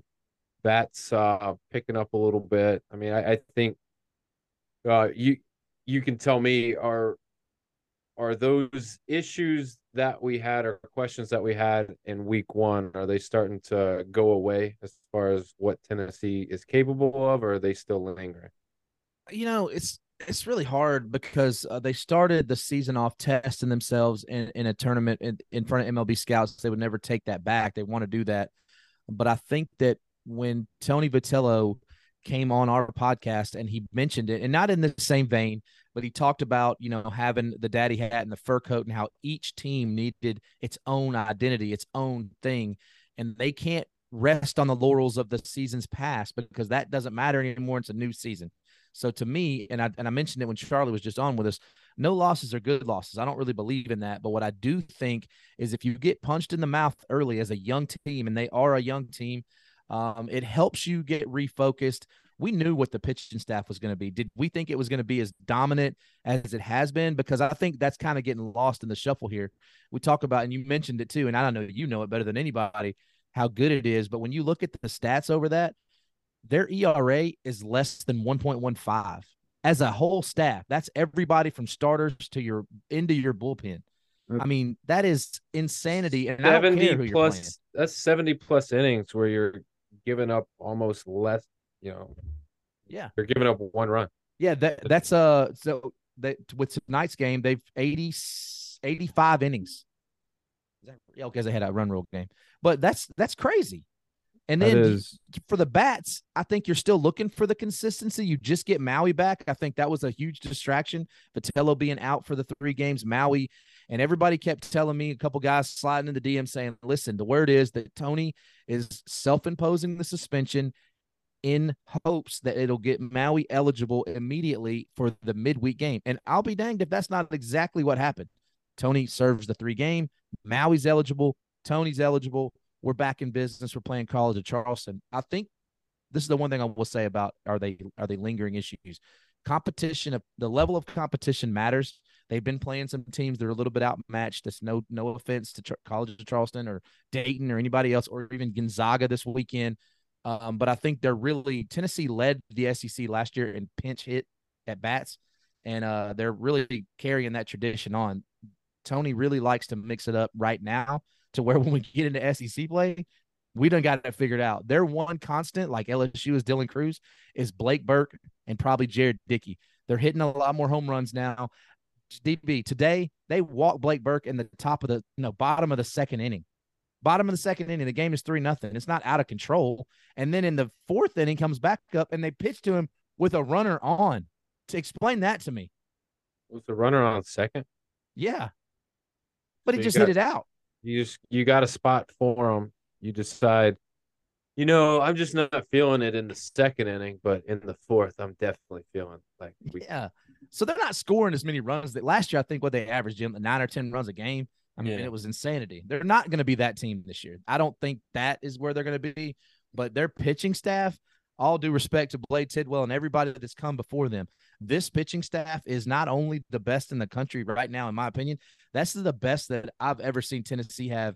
And that goes back to the Todd Helton days when they had a bunch of arms and Garrett Crochet, all that. They've had dudes, but this guy, Seth Halvorsen, being back, having Zander as your midweek guy, not that not even mentioning Chase Dolander, Chase Burns, Drew Beam. I mean, it's ridiculous. I mean, that's the thing, yeah, because you you you mentioned Zander and you mentioned Seth. Those are two guys that are weekend starters on any other team, and their midweek guys are relieving. well, look at Joyce, uh, uh, Ben, no, not Ben, Zach Joyce. Zach Joyce. He all he does when he comes in is strike people out. I think he's faced like nine batters. He has seven strikeouts. If you're a bullpen guy, DB, you're a spot guy, and you come in and that's all you do is strike out seven out of nine. Come on, man. How much more efficient could you be? That's I mean, that's what you want because you want a guy in and inevitably you're going to come across this scenario in more scenarios than than you can imagine when it comes to relief pitching is you need a guy that can get you an out right now it, it's not it's it's very rare where oh well i need a guy i need a reliever that can come and eat up some innings yeah that's true but right in this particular moment i need a guy that can come get me an out and like having that in the pen where you could just call on him and go hey man i need an out oh by the way i need like six outs you got yeah. me no and, big and deal you still got kirby we didn't even mention his name i mean they're just so arm tight from top to bottom I just and I, am not getting too excited. You know, they're I think they've won eight games in a row now, and it's looked good. But people lost track of that. The two games they lost, the pitching was still really, really good. And Jim mentioned it about the strikeouts. Paul Skenes is he looks like an absolute freak. He gets 11 strikeouts. The dude's dominating. What does not Chase Dolander and Chase Burns come out drop a dozen on him just to have one more than Paul Skenes? Tell me it didn't happen, Petty. It happened. Mm-hmm. Wow. Well, who they got this weekend? Gonzaga, baby, and I think they've won one game. I, I don't expect it to be a lot of. uh I hope it's not a lot of fanfare, but uh look, we only got two more weeks. It's just happening fast. We got two more weekends of non-conference play, and then boom, we're in it. Yeah, it'll be another be... month. No, this very month, Jim and I will be together. Thirty weeks, Baton right? Rouge, Louisiana. Yeah, I was going to look. I actually think. Let's see. No, it's yeah, it is okay conference play because they're at the start on the road. Because I'm gonna go watch Sanford at LSU, and then I'm gonna do Notre Dame at Wake Forest, which would be the start of conference play, and then it's Arkansas at LSU, and then it's Tennessee at LSU. So I'll be I'll be three of the next four weeks. I will be at LSU, and two of those are are conference play. I'm ready to get Maybe. to the couch, boys. Like I'm excited about this experience. It's that, no, that's a great experience. But I'll ask you a question, DB as a, as a guy that's played in college and you coached in college, if you have the distractions that Tennessee baseball's had, you're trying to implement a new staff, you're trying to do, and I don't mean the pitchers because those guys know what they're doing. And you got Frank Anderson. He was suspended for the first two games. Now Vitello is self-imposing suspension. Maui's not uh he's not eligible. If you're a coach, if you're Josh Elander, you're an assistant, what's your message into these guys and how do you keep a group of 18 to 22 year olds focused on the bigger prize? I think the message is it's clear. You you guys know what the expectation is. We need to go out and do it. Right now, I don't care about necessarily what the score is or how we get it done, but we need to do things the right way, do things the way Tennessee baseball does it, and we need to figure out how to win. Bottom line, those three things. That's all you got to say. Um, you know what I think is is crazy is that um, with all of that, Tony V just goes, you know what? I have enough trust and faith in my guys. I can sit out these games and we'll continue the train rolling. Jim, did you know now? Because Tony Vitello, this is his third suspension in three years. Josh Elander is undefeated as the I, acting head coach. I did know that. That's what I was going to ask you, Randy. At what point do they start trying to pick this guy up somewhere. Like right now. I mean, that's yeah, right. That's now. that's what I that's what I was thinking. I'm like his his stock doesn't get any higher. Andy, I can't but, remember who I wrote you said that um it was somebody significant in the baseball world told me he had no business being a, um oh it was the SEC umpire that said he did a lot of Tennessee games. He said that dude has no business being an assistant. He doesn't, but that's also why. So you know, it's the sense of family. When Tony V hired him, he had played under Tony V as a coach. I think there's a loyalty thing there. And also with more money coming in and everything, they gave Elander a pretty big bump. He just had another kid. Eh, should he be a head coach? 100%. But does he, it, you know how it is. You're about to have another kid. At some point, you, everything is crazy in your life. You want one thing to be stable. I know I do. I don't need everything to be moving at all times. Let me let me ask you this, Randy and we then we can move on.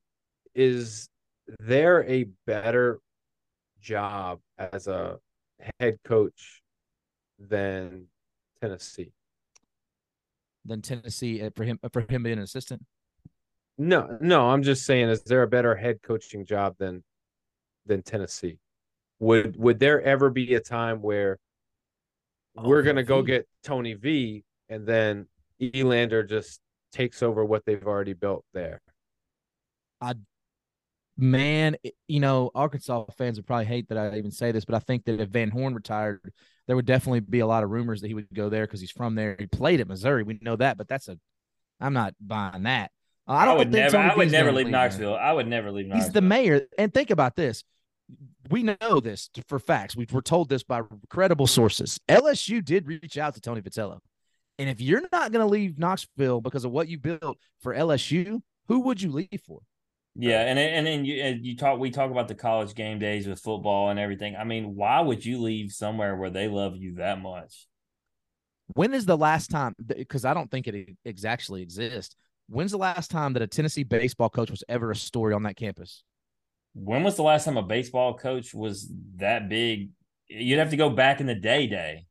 Uh, Skip Bertman, I guess, was the last one, but he, Skip still didn't have that personality though. Yeah. That Vitello, I don't think it actually exists. DB, you probably know better than I do, but I don't think that exists. No, I mean it's it's when you can create the I mean, you can tell Vitello's got fire and you can tell he will get in their ass when needed, but like you can tell like there's a lot of fun that goes on on that team. And I think when you can mix that with guys going out and and doing whatever you ask them to do at a high level, like it's it's uh tough like you not everybody can do that. I got one more question for Jim.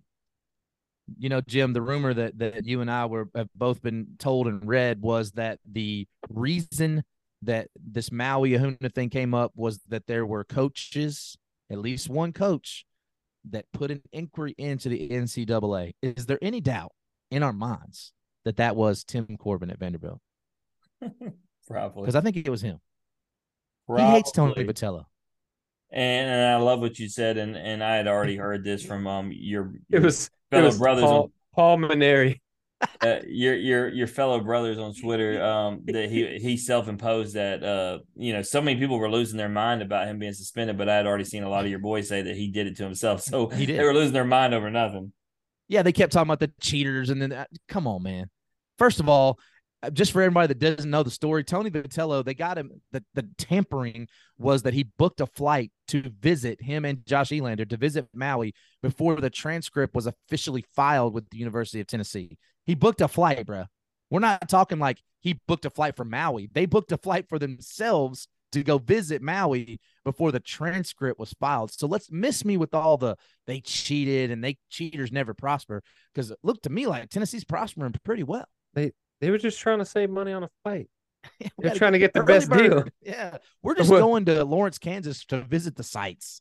This, this is what I picture. I picture Tony V and whoever he went with sitting on one side of the plane in the same aisle. And then in the very next aisle, I see Paul Mainieri with a trench coat and glasses and a and like a newspaper like peeking behind it. That's how I picture that happening. now that's I, I thought it was Tim Corbin, but you, Paul Mainieri makes way more sense. He calls the NCAA. He's like, "Hey, this is uh Paul. I mean Tim. Uh, I I, I just need to report something. Is this HR? This is Maul Paneri. Thank you for coming. Oh man, let's uh let's get to South Carolina, man. Uh South Carolina took on a, a scrappy Penn Penn uh Quakers team, man, an Ivy League team coming down. Um, You got to tell him you're lying, DB, that you said you texted me. Oh man, I forgot. I don't. Look, Oh. I didn't forget. This man said they were really talking a lot of ish to South Carolina, but not the ish that hurts their feelings in a minute. It's like 10 minutes later, they're like, what did he just say to me? Yeah, I mean, real it, cerebral shit. it was really, really chippy, but like you could see, and the reason I said that is because like you could see guys, you know, like like fucking Noah Hall goes out there and he's dominating. He's like staring down the pen dugout and he's like bowing up and like you can tell he's verbalizing things to them. but like you never saw Penn do anything. So that's what I was picturing. Like they were like analytically eh, like like doing certain things to get under the skin, but South Carolina didn't realize it until after the fact, and they're like, "Oh, that dude said what?" so that makes it so much worse, though, right? Yeah, man, it, it does because it like not only did they outsmart you and outthink you and like said some stuff that you thought wasn't that big of a deal, but then you realize, oh man, they got me. Not only did they get me, but they really got me in all facets. Yeah, damn near. So yeah, so it, it was it was a good series. Um, you know, one of the things that I'll, I'll say about South Carolina, they're they're they're hitting. Um, we knew when we had Will Sanders on, he talked about the pitching. We knew the pitching was going to be much improved and and, and good.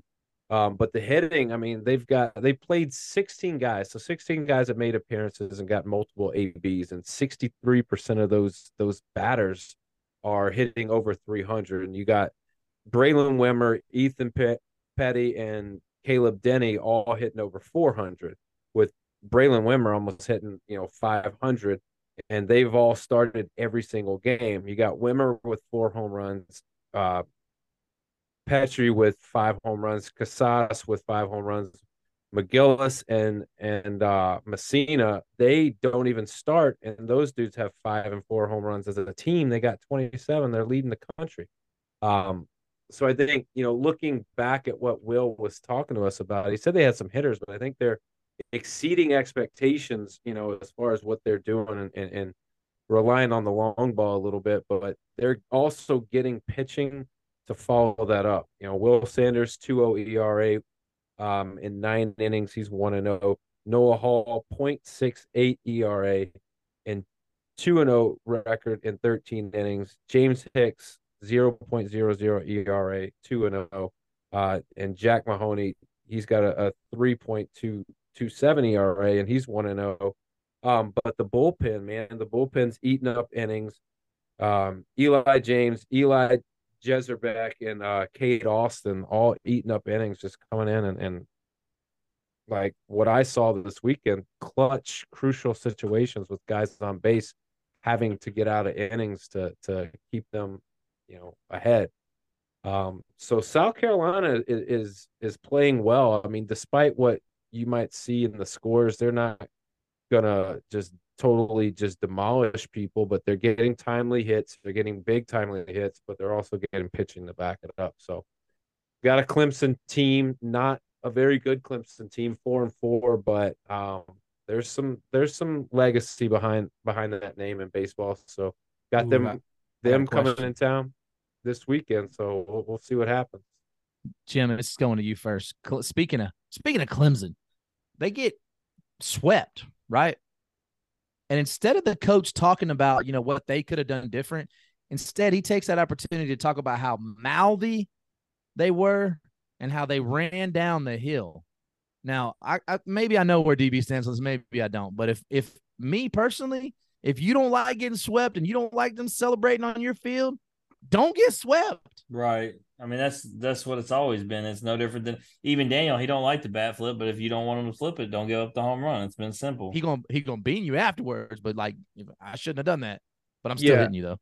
Yeah, I think you know obviously what you should do and what people actually do is predicated on what they're allowed to do and what makes those things happen. So we all know for every action there's an equal opposite reaction correct?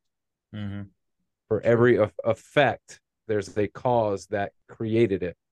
So just like you said randy if you don't like those things happening don't let them well, happen.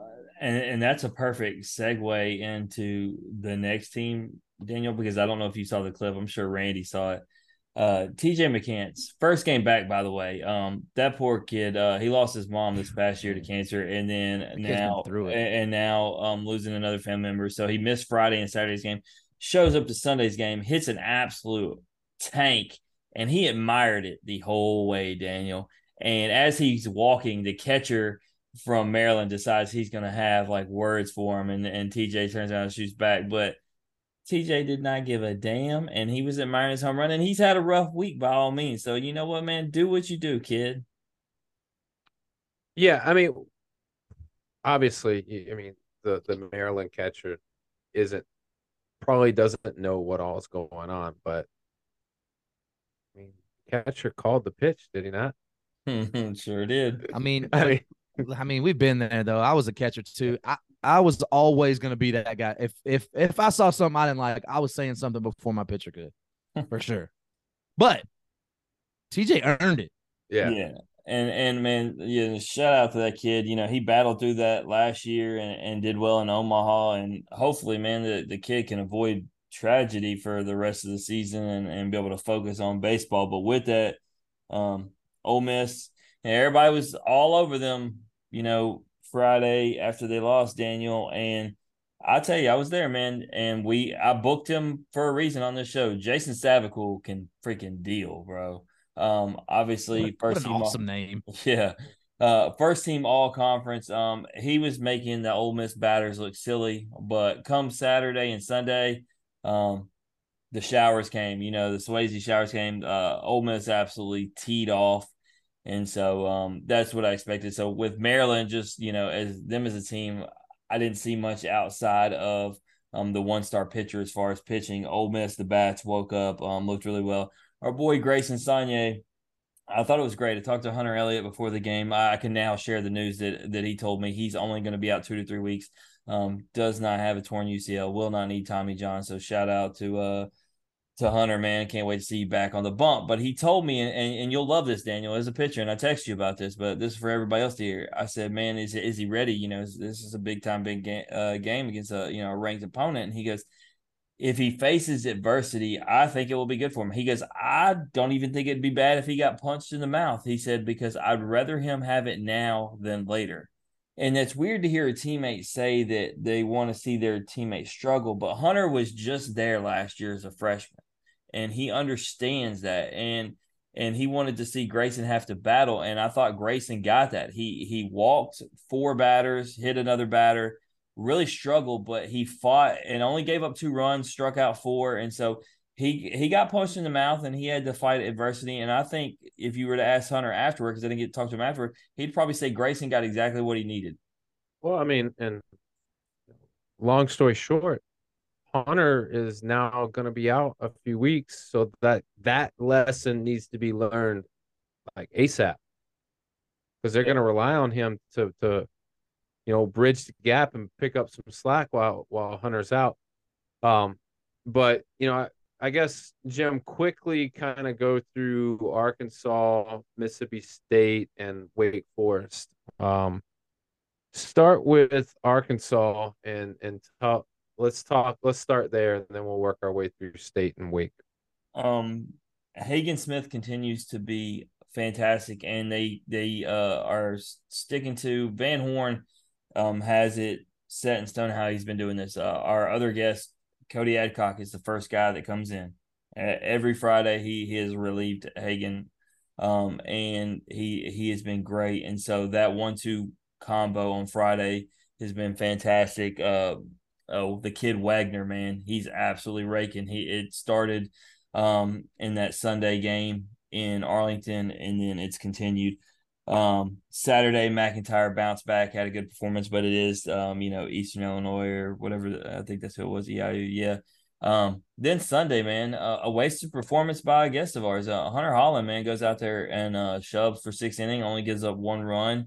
Um, turn turns over. Uh, I think it. I think it was like four to one, and uh, the bullpen just got absolutely blown up. And that's why a lot of people, you know, Randy was talking about how people jump on these teams for one game they lose one game, Sunday game to Eastern Illinois, and all of a sudden Arkansas is not that good. It's it's one game, you know, and and bullpen had a tough, and and they, and they had a lot of young guys, and so it is what it is. But Arkansas nonetheless took the series, which is what you've always told me to do at the end of the day.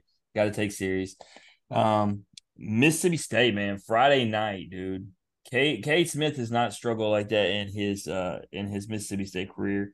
Um, walked way too many guys um, ended up giving up a five spot, got pulled. Um, but um, I will say, shout out, you know, I love bringing up our guest, man, Brock Tapper, the freshman from DC.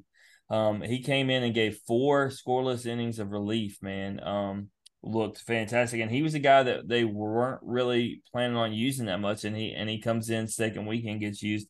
Um, they still got whooped that game. He came in, you know, they were down like eight nine runs. Um, but then they bounced back Saturday and Sunday, dude, and uh, and even Sunday meleeed them. And then I, I know Randy loves a good troll on Twitter. You're playing Arizona State Sun Devils. They hold the pitchfork. And anyway, they use that same pitchfork logo and said stick a fork in them.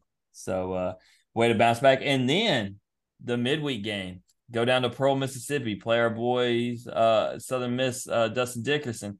Dustin Dickerson actually had a big game, but in the eighth inning, the bullpen man blew it, blew a four run lead. Daniel Mississippi State ends up winning.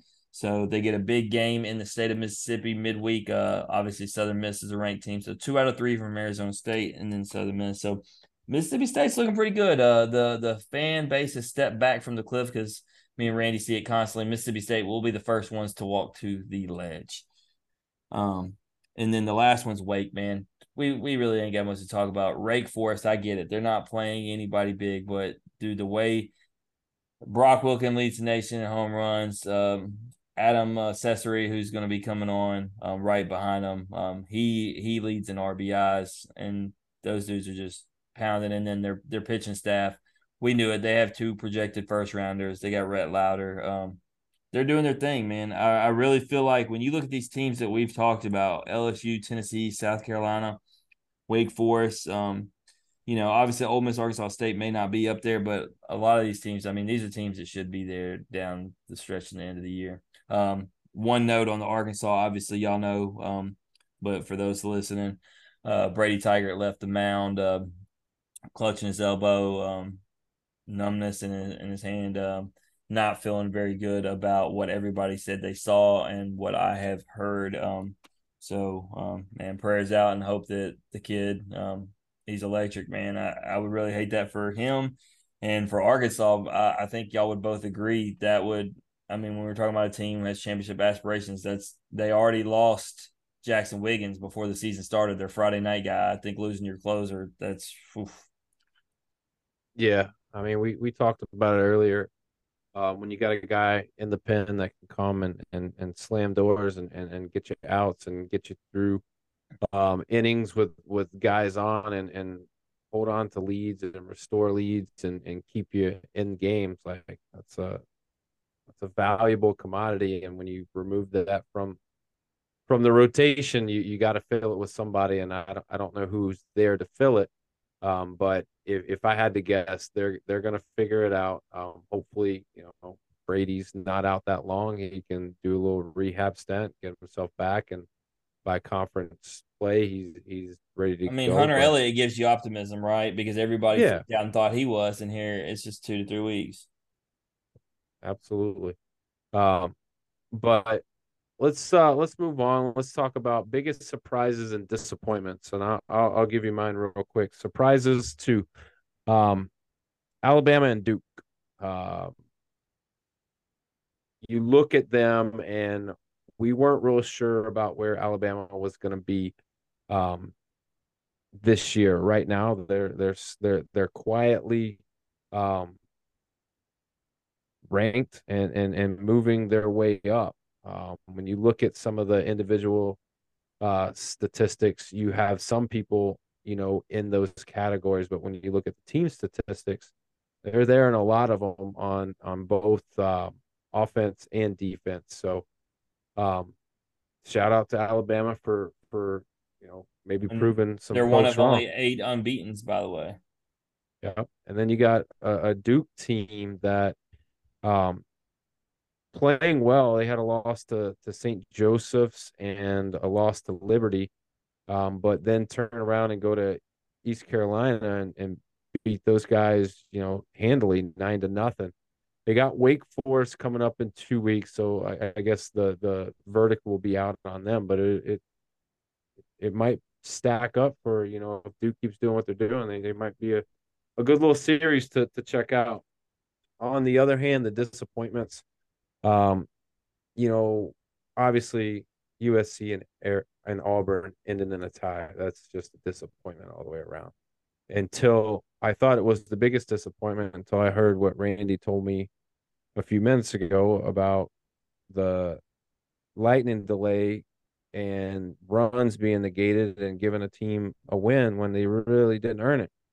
Um, I would say they're on my list of disappointments. And um, Dustin Dickerson's such a good guy, but I think Southern Miss is on on that list too right now. They they, you know, we we talked about them being the best team in Mississippi, um, and then they turn around and they kind of gave the game away. I think to Mississippi State this. Well, week. and they lost two to three to Illinois.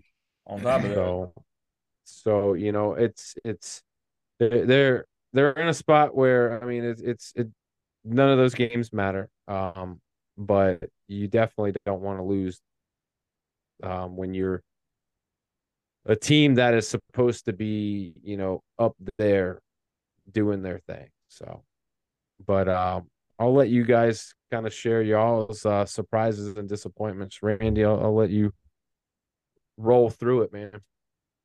Um, yeah, I don't know if it really should be a surprise, but um, you know, even though they, I think they did lose tonight to South Florida, um, Florida State. That's been a surprise for me with just the way that they dominated the TCU series, taking two out of three, winning that ten to one game. Um, and I think for disappointment, I have the same one. I think Southern Miss, we did it. We talked about it. We had Dustin on.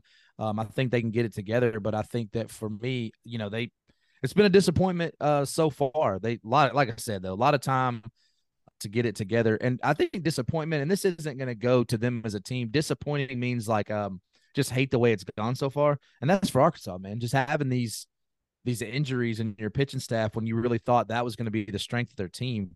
Uh, that that kind of sucks, you know, from where I'm at. And I think it was a good one. You said Alabama. That's a, a surprise. I think I had them pick last in the West. Jim, where did you have them? Uh, last in the West. I still got them last in the West. I did too, to be honest. To be honest, hey, you know what? I don't. Texas A&M. That's got to be a disappointment. Well, right? damn, damn, you couldn't just hold that because My that was going to be mine. They've been awful. Texas, I did- Texas. We did say they were going to take yeah, a step back. Yeah, Portland takes two of three from Texas A&M, so that's easily my most disappointing. Randy, on the the most impressive, I have two of them, and one of them's gonna make you laugh because we both had UC Santa Barbara in our top twenty-five, and I removed them after a couple losses, and um, I can't remember, but they lost to somebody good, so they really didn't even warrant getting knocked out. Was it Oregon State?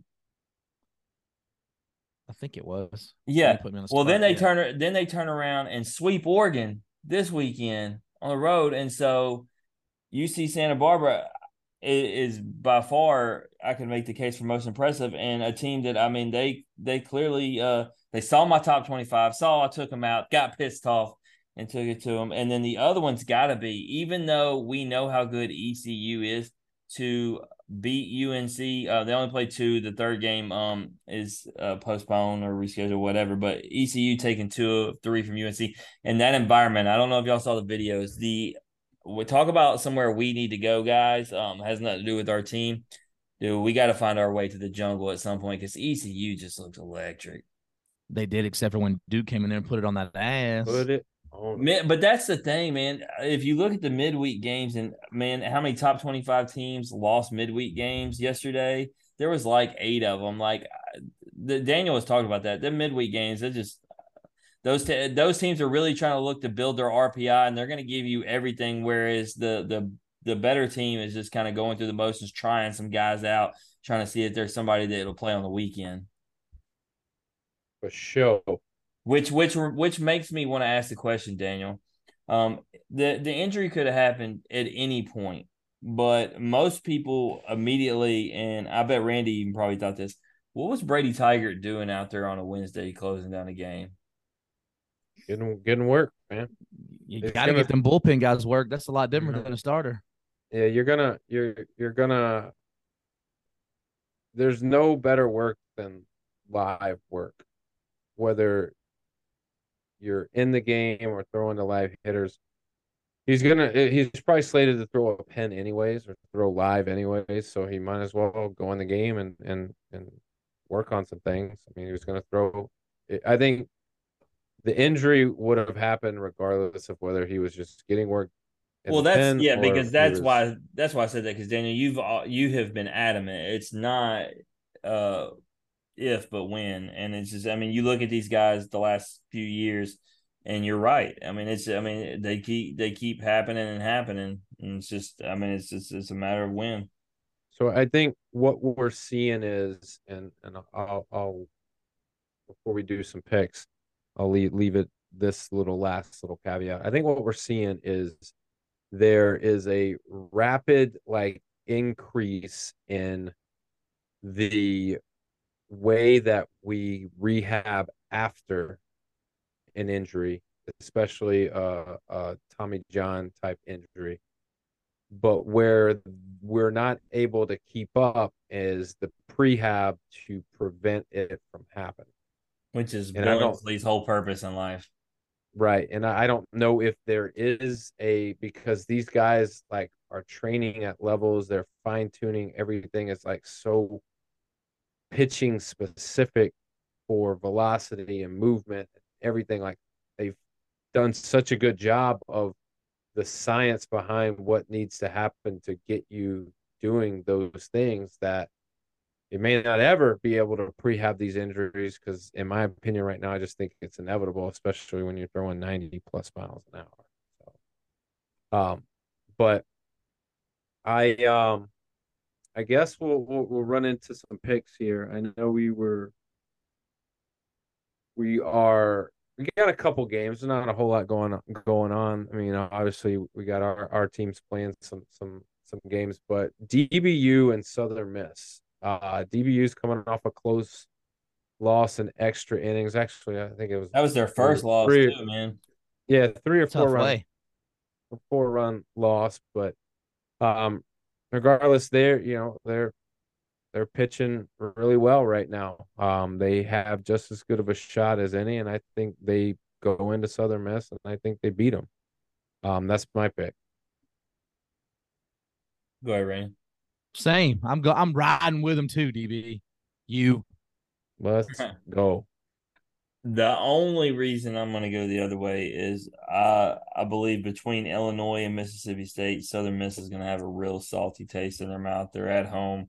Um, they're going to be looking to bounce back. Um, and so I'm just gonna I'm I'm gonna say they take two out of three and get the series done. But I mean, I wouldn't be surprised if DBU goes in there and handles like Randy said. It was an unfortunate way they lost the other night. DBU is a is a very good team. Um, something that we expect from that program. So it'll be it'll be a good one. That's the reason why I put that on that slate because I feel like the two that I put on there are easily the most entertaining um series of the weekend.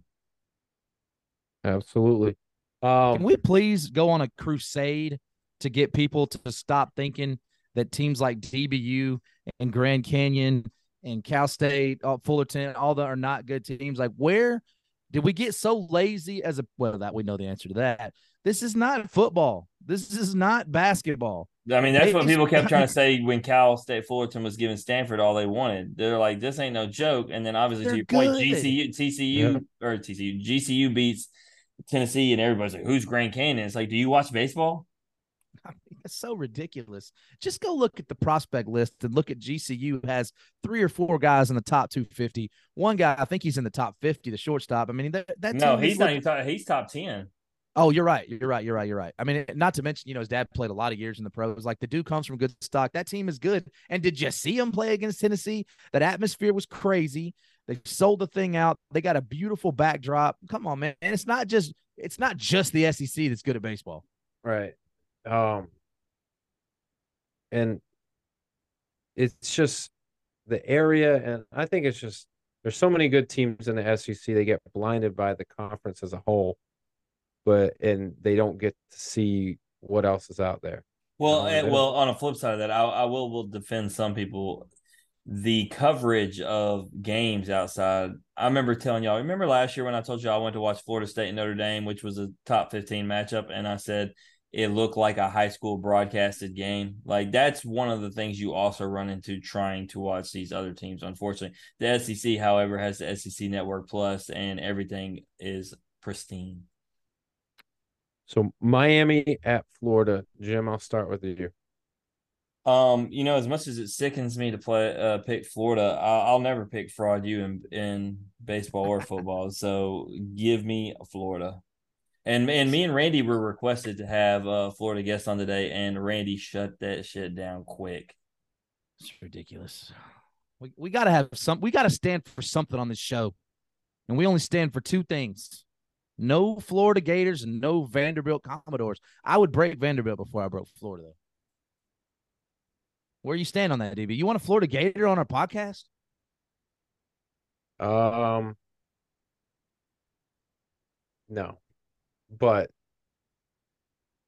I'm not like opposed to having like it de- depends on What what if we what if we had It, it would. It, I think. It, I think it's kind of where you're leaning with Vanderbilt. It would have to be like the once in a lifetime person. No, Like I know who we can get, guys. So Talon from Lewisburg is the kid who beat cancer. He's had he's been dealing with pediatric cancer for the last three years, and he is committed to Vanderbilt. He's an absolute stud. He is now beating cancer, and he is dealing for Lewisburg. Let's catch them, catch him before he gets to Vanderbilt, and because he's a kid who beat cancer and is pushing or shoving out there on the mound. That's what I'm down with that. Yeah. All right. I mean, we There it kind of had that too, right? We had um um Taylor Broadway. Didn't he? Wasn't he committed to Vanderbilt? Didn't he go to Vanderbilt for a minute? No, Like, no, that was uh, Leatherwood. He left. He left there because he academically he, he he realized he actually had to go to class. Yeah. All right, Randy, who you got? Miami or Florida? You know, I'm kind of like Jim. I don't um I don't want Florida to be good. Um, they did take an L tonight to Alex's boys JU, but I so think back to that, back that midweek losses. they well they they won they won last night. Well, yeah, you're right. They Yeah, did. did yeah, last you're week. right. Yeah. They lost to South Florida. Well, shout out South Florida because last week they beat Florida. This week they beat Florida State. Hey, maybe they're the best team in Florida. But I'm gonna go with Florida. The Gators, I think they're really deep, and if you put that weekend rotation out there with the bats they have, I mean, they're they're only behind South Carolina in home runs in the SEC. Their batting average is crazy. Their on base percentages is crazy. That team is mad talented. I just think they'll fall apart when it matters the most, like they normally do.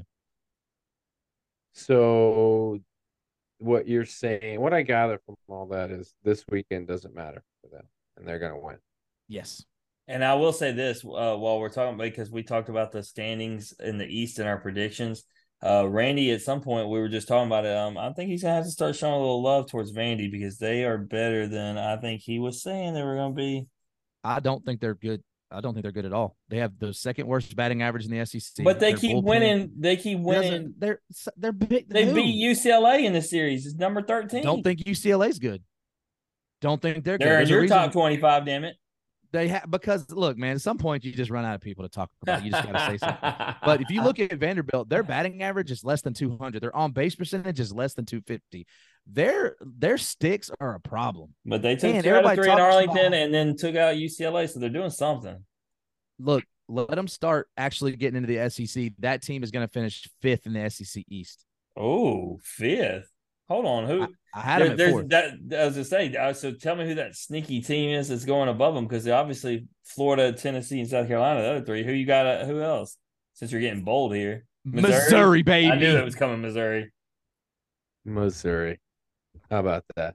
All right, All that right. was a little too much. Um, you know, when you when you look at it, um, pitching wise, I would say I think stat wise they're both pretty even. I mean, they're not up in the top of categories for much of anything on the pitching side, but it's where Florida separates itself is is offensively. Gets a lot of guys on base. Gets a lot of base hits. Batting averages, I think, first or first or second in the country, but either way, like when you're getting guys on and you're getting timely hits, you're going to score a lot of runs. So I I like Florida's chances when you can do that. So give me Florida. Doesn't really even matter who's on the mound when you can do those things. So I'll take Florida. Um so that's uh that's about it, man. Any any last calls there, Jim? Anything you need to talk about? Um, the only thing I would shout out, I'm gonna let uh Randy have it, man. Go ahead and uh shout out John and Grizz. Yeah, man. Shout out to Ja Morant, Desmond Bane, and Jaren Jackson Jr. He um, had a really he took Anthony Davis's soul. He dunked on Anthony Davis's head so hard that AD sat out tonight with a foot injury. You know, That- you know who that's you, bad it was. you know who you need to shout out? Xavier Tillman. I, I'm not gonna shout him out. I don't. I no, not gonna do it. All I right, don't you know, I as don't So he, as- do it. so so defensively, he we could has- get that from Brandon Clarke. You you could, but we didn't. All right, because so they don't give him the minutes. Let, let me I, give I, you. The, I agree. let me give you the ranking order of the other night. I agree. While while Ja had his 38 point triple double and was great, there were still two things that I found to be better. The Jaren Jackson jump, which he just brought up because he rubbed his nuts on the back of the head. But the number one thing from the Memphis Grizzlies, and Rain or Daniel, you have to appreciate this as a wrestling fan. It's got to be Dillon Brooks showing up dressed up like Stone Cold. You Steve know, I'm not gonna say that. Daniel, did Uh, you see it? I I saw it, but like he also does what he does on the court, I don't And- care. My man showed up like Stone Cold. and it just makes you wonder. Like uh, he is the most frustrating player because he does the things that make like he's the type of guy that I should like. Like he's Until he until, he gets on the offensive side of the ball. right until he gets the ball in his hand, and then it's like, please don't shoot it. That's Oh, he's- because Tony Allen knew his role. You Yep. loved him because he knew what he was.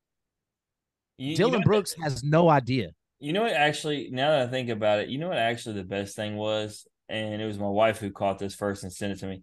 The Ja reaction to the Jaren dunk actually might have been the best thing Oh, the whole game. Agreed. That, as far as a GIF, meme, whatever you want to say, best of the year. Best of the year. Hey, but while we're talking Memphis basketball, I got a question for you, Daniel, and it's on the Tiger side because Randy said in group text. I don't think you responded. I sent the video of the the Tiger fans chanting "Whoop that trick." Should that be exclusive to the Grizzlies?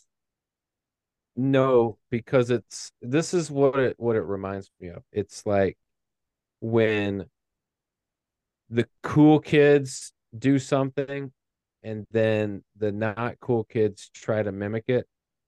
It's never the same. It's So, never the same. so the answer was yes. The answer is no.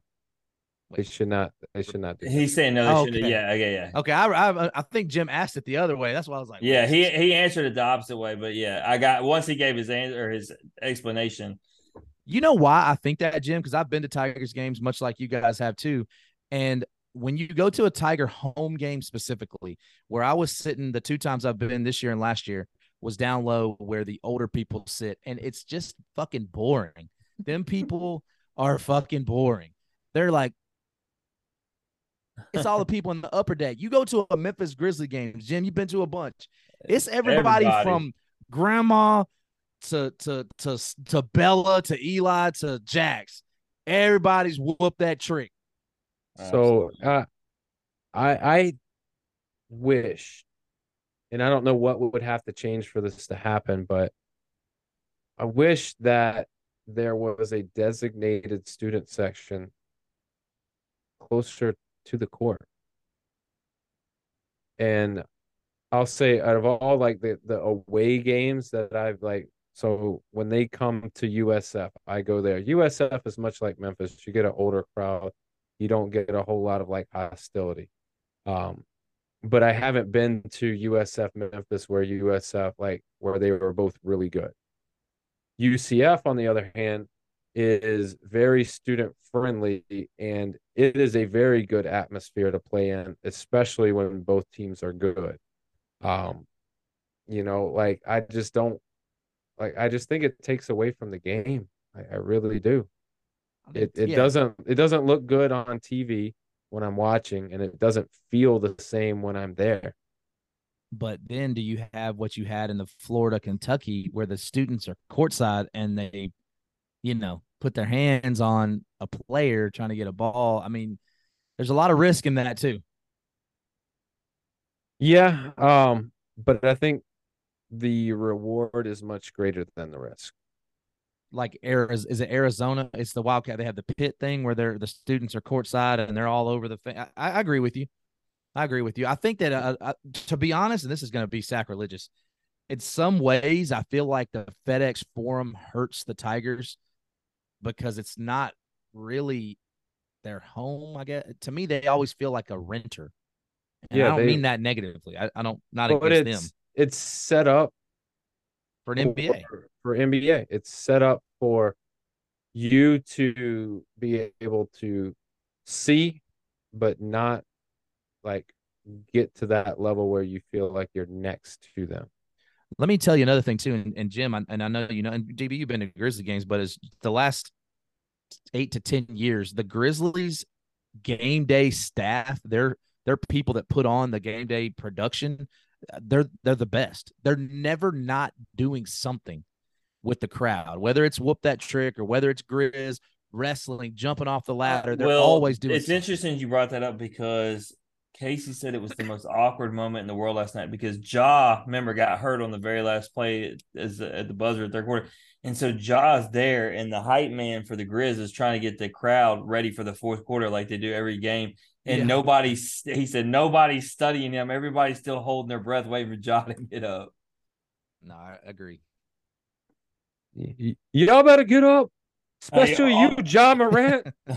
Uh, on a Memphis note, just because I was scrolling Instagram uh, while we were talking, um, uh, shout out to the to Memphis Tigers uh, women's soccer team. They got to uh, get their rings tonight at the women's Memphis women's college basketball game, and so Grace and them are on display showing their bling.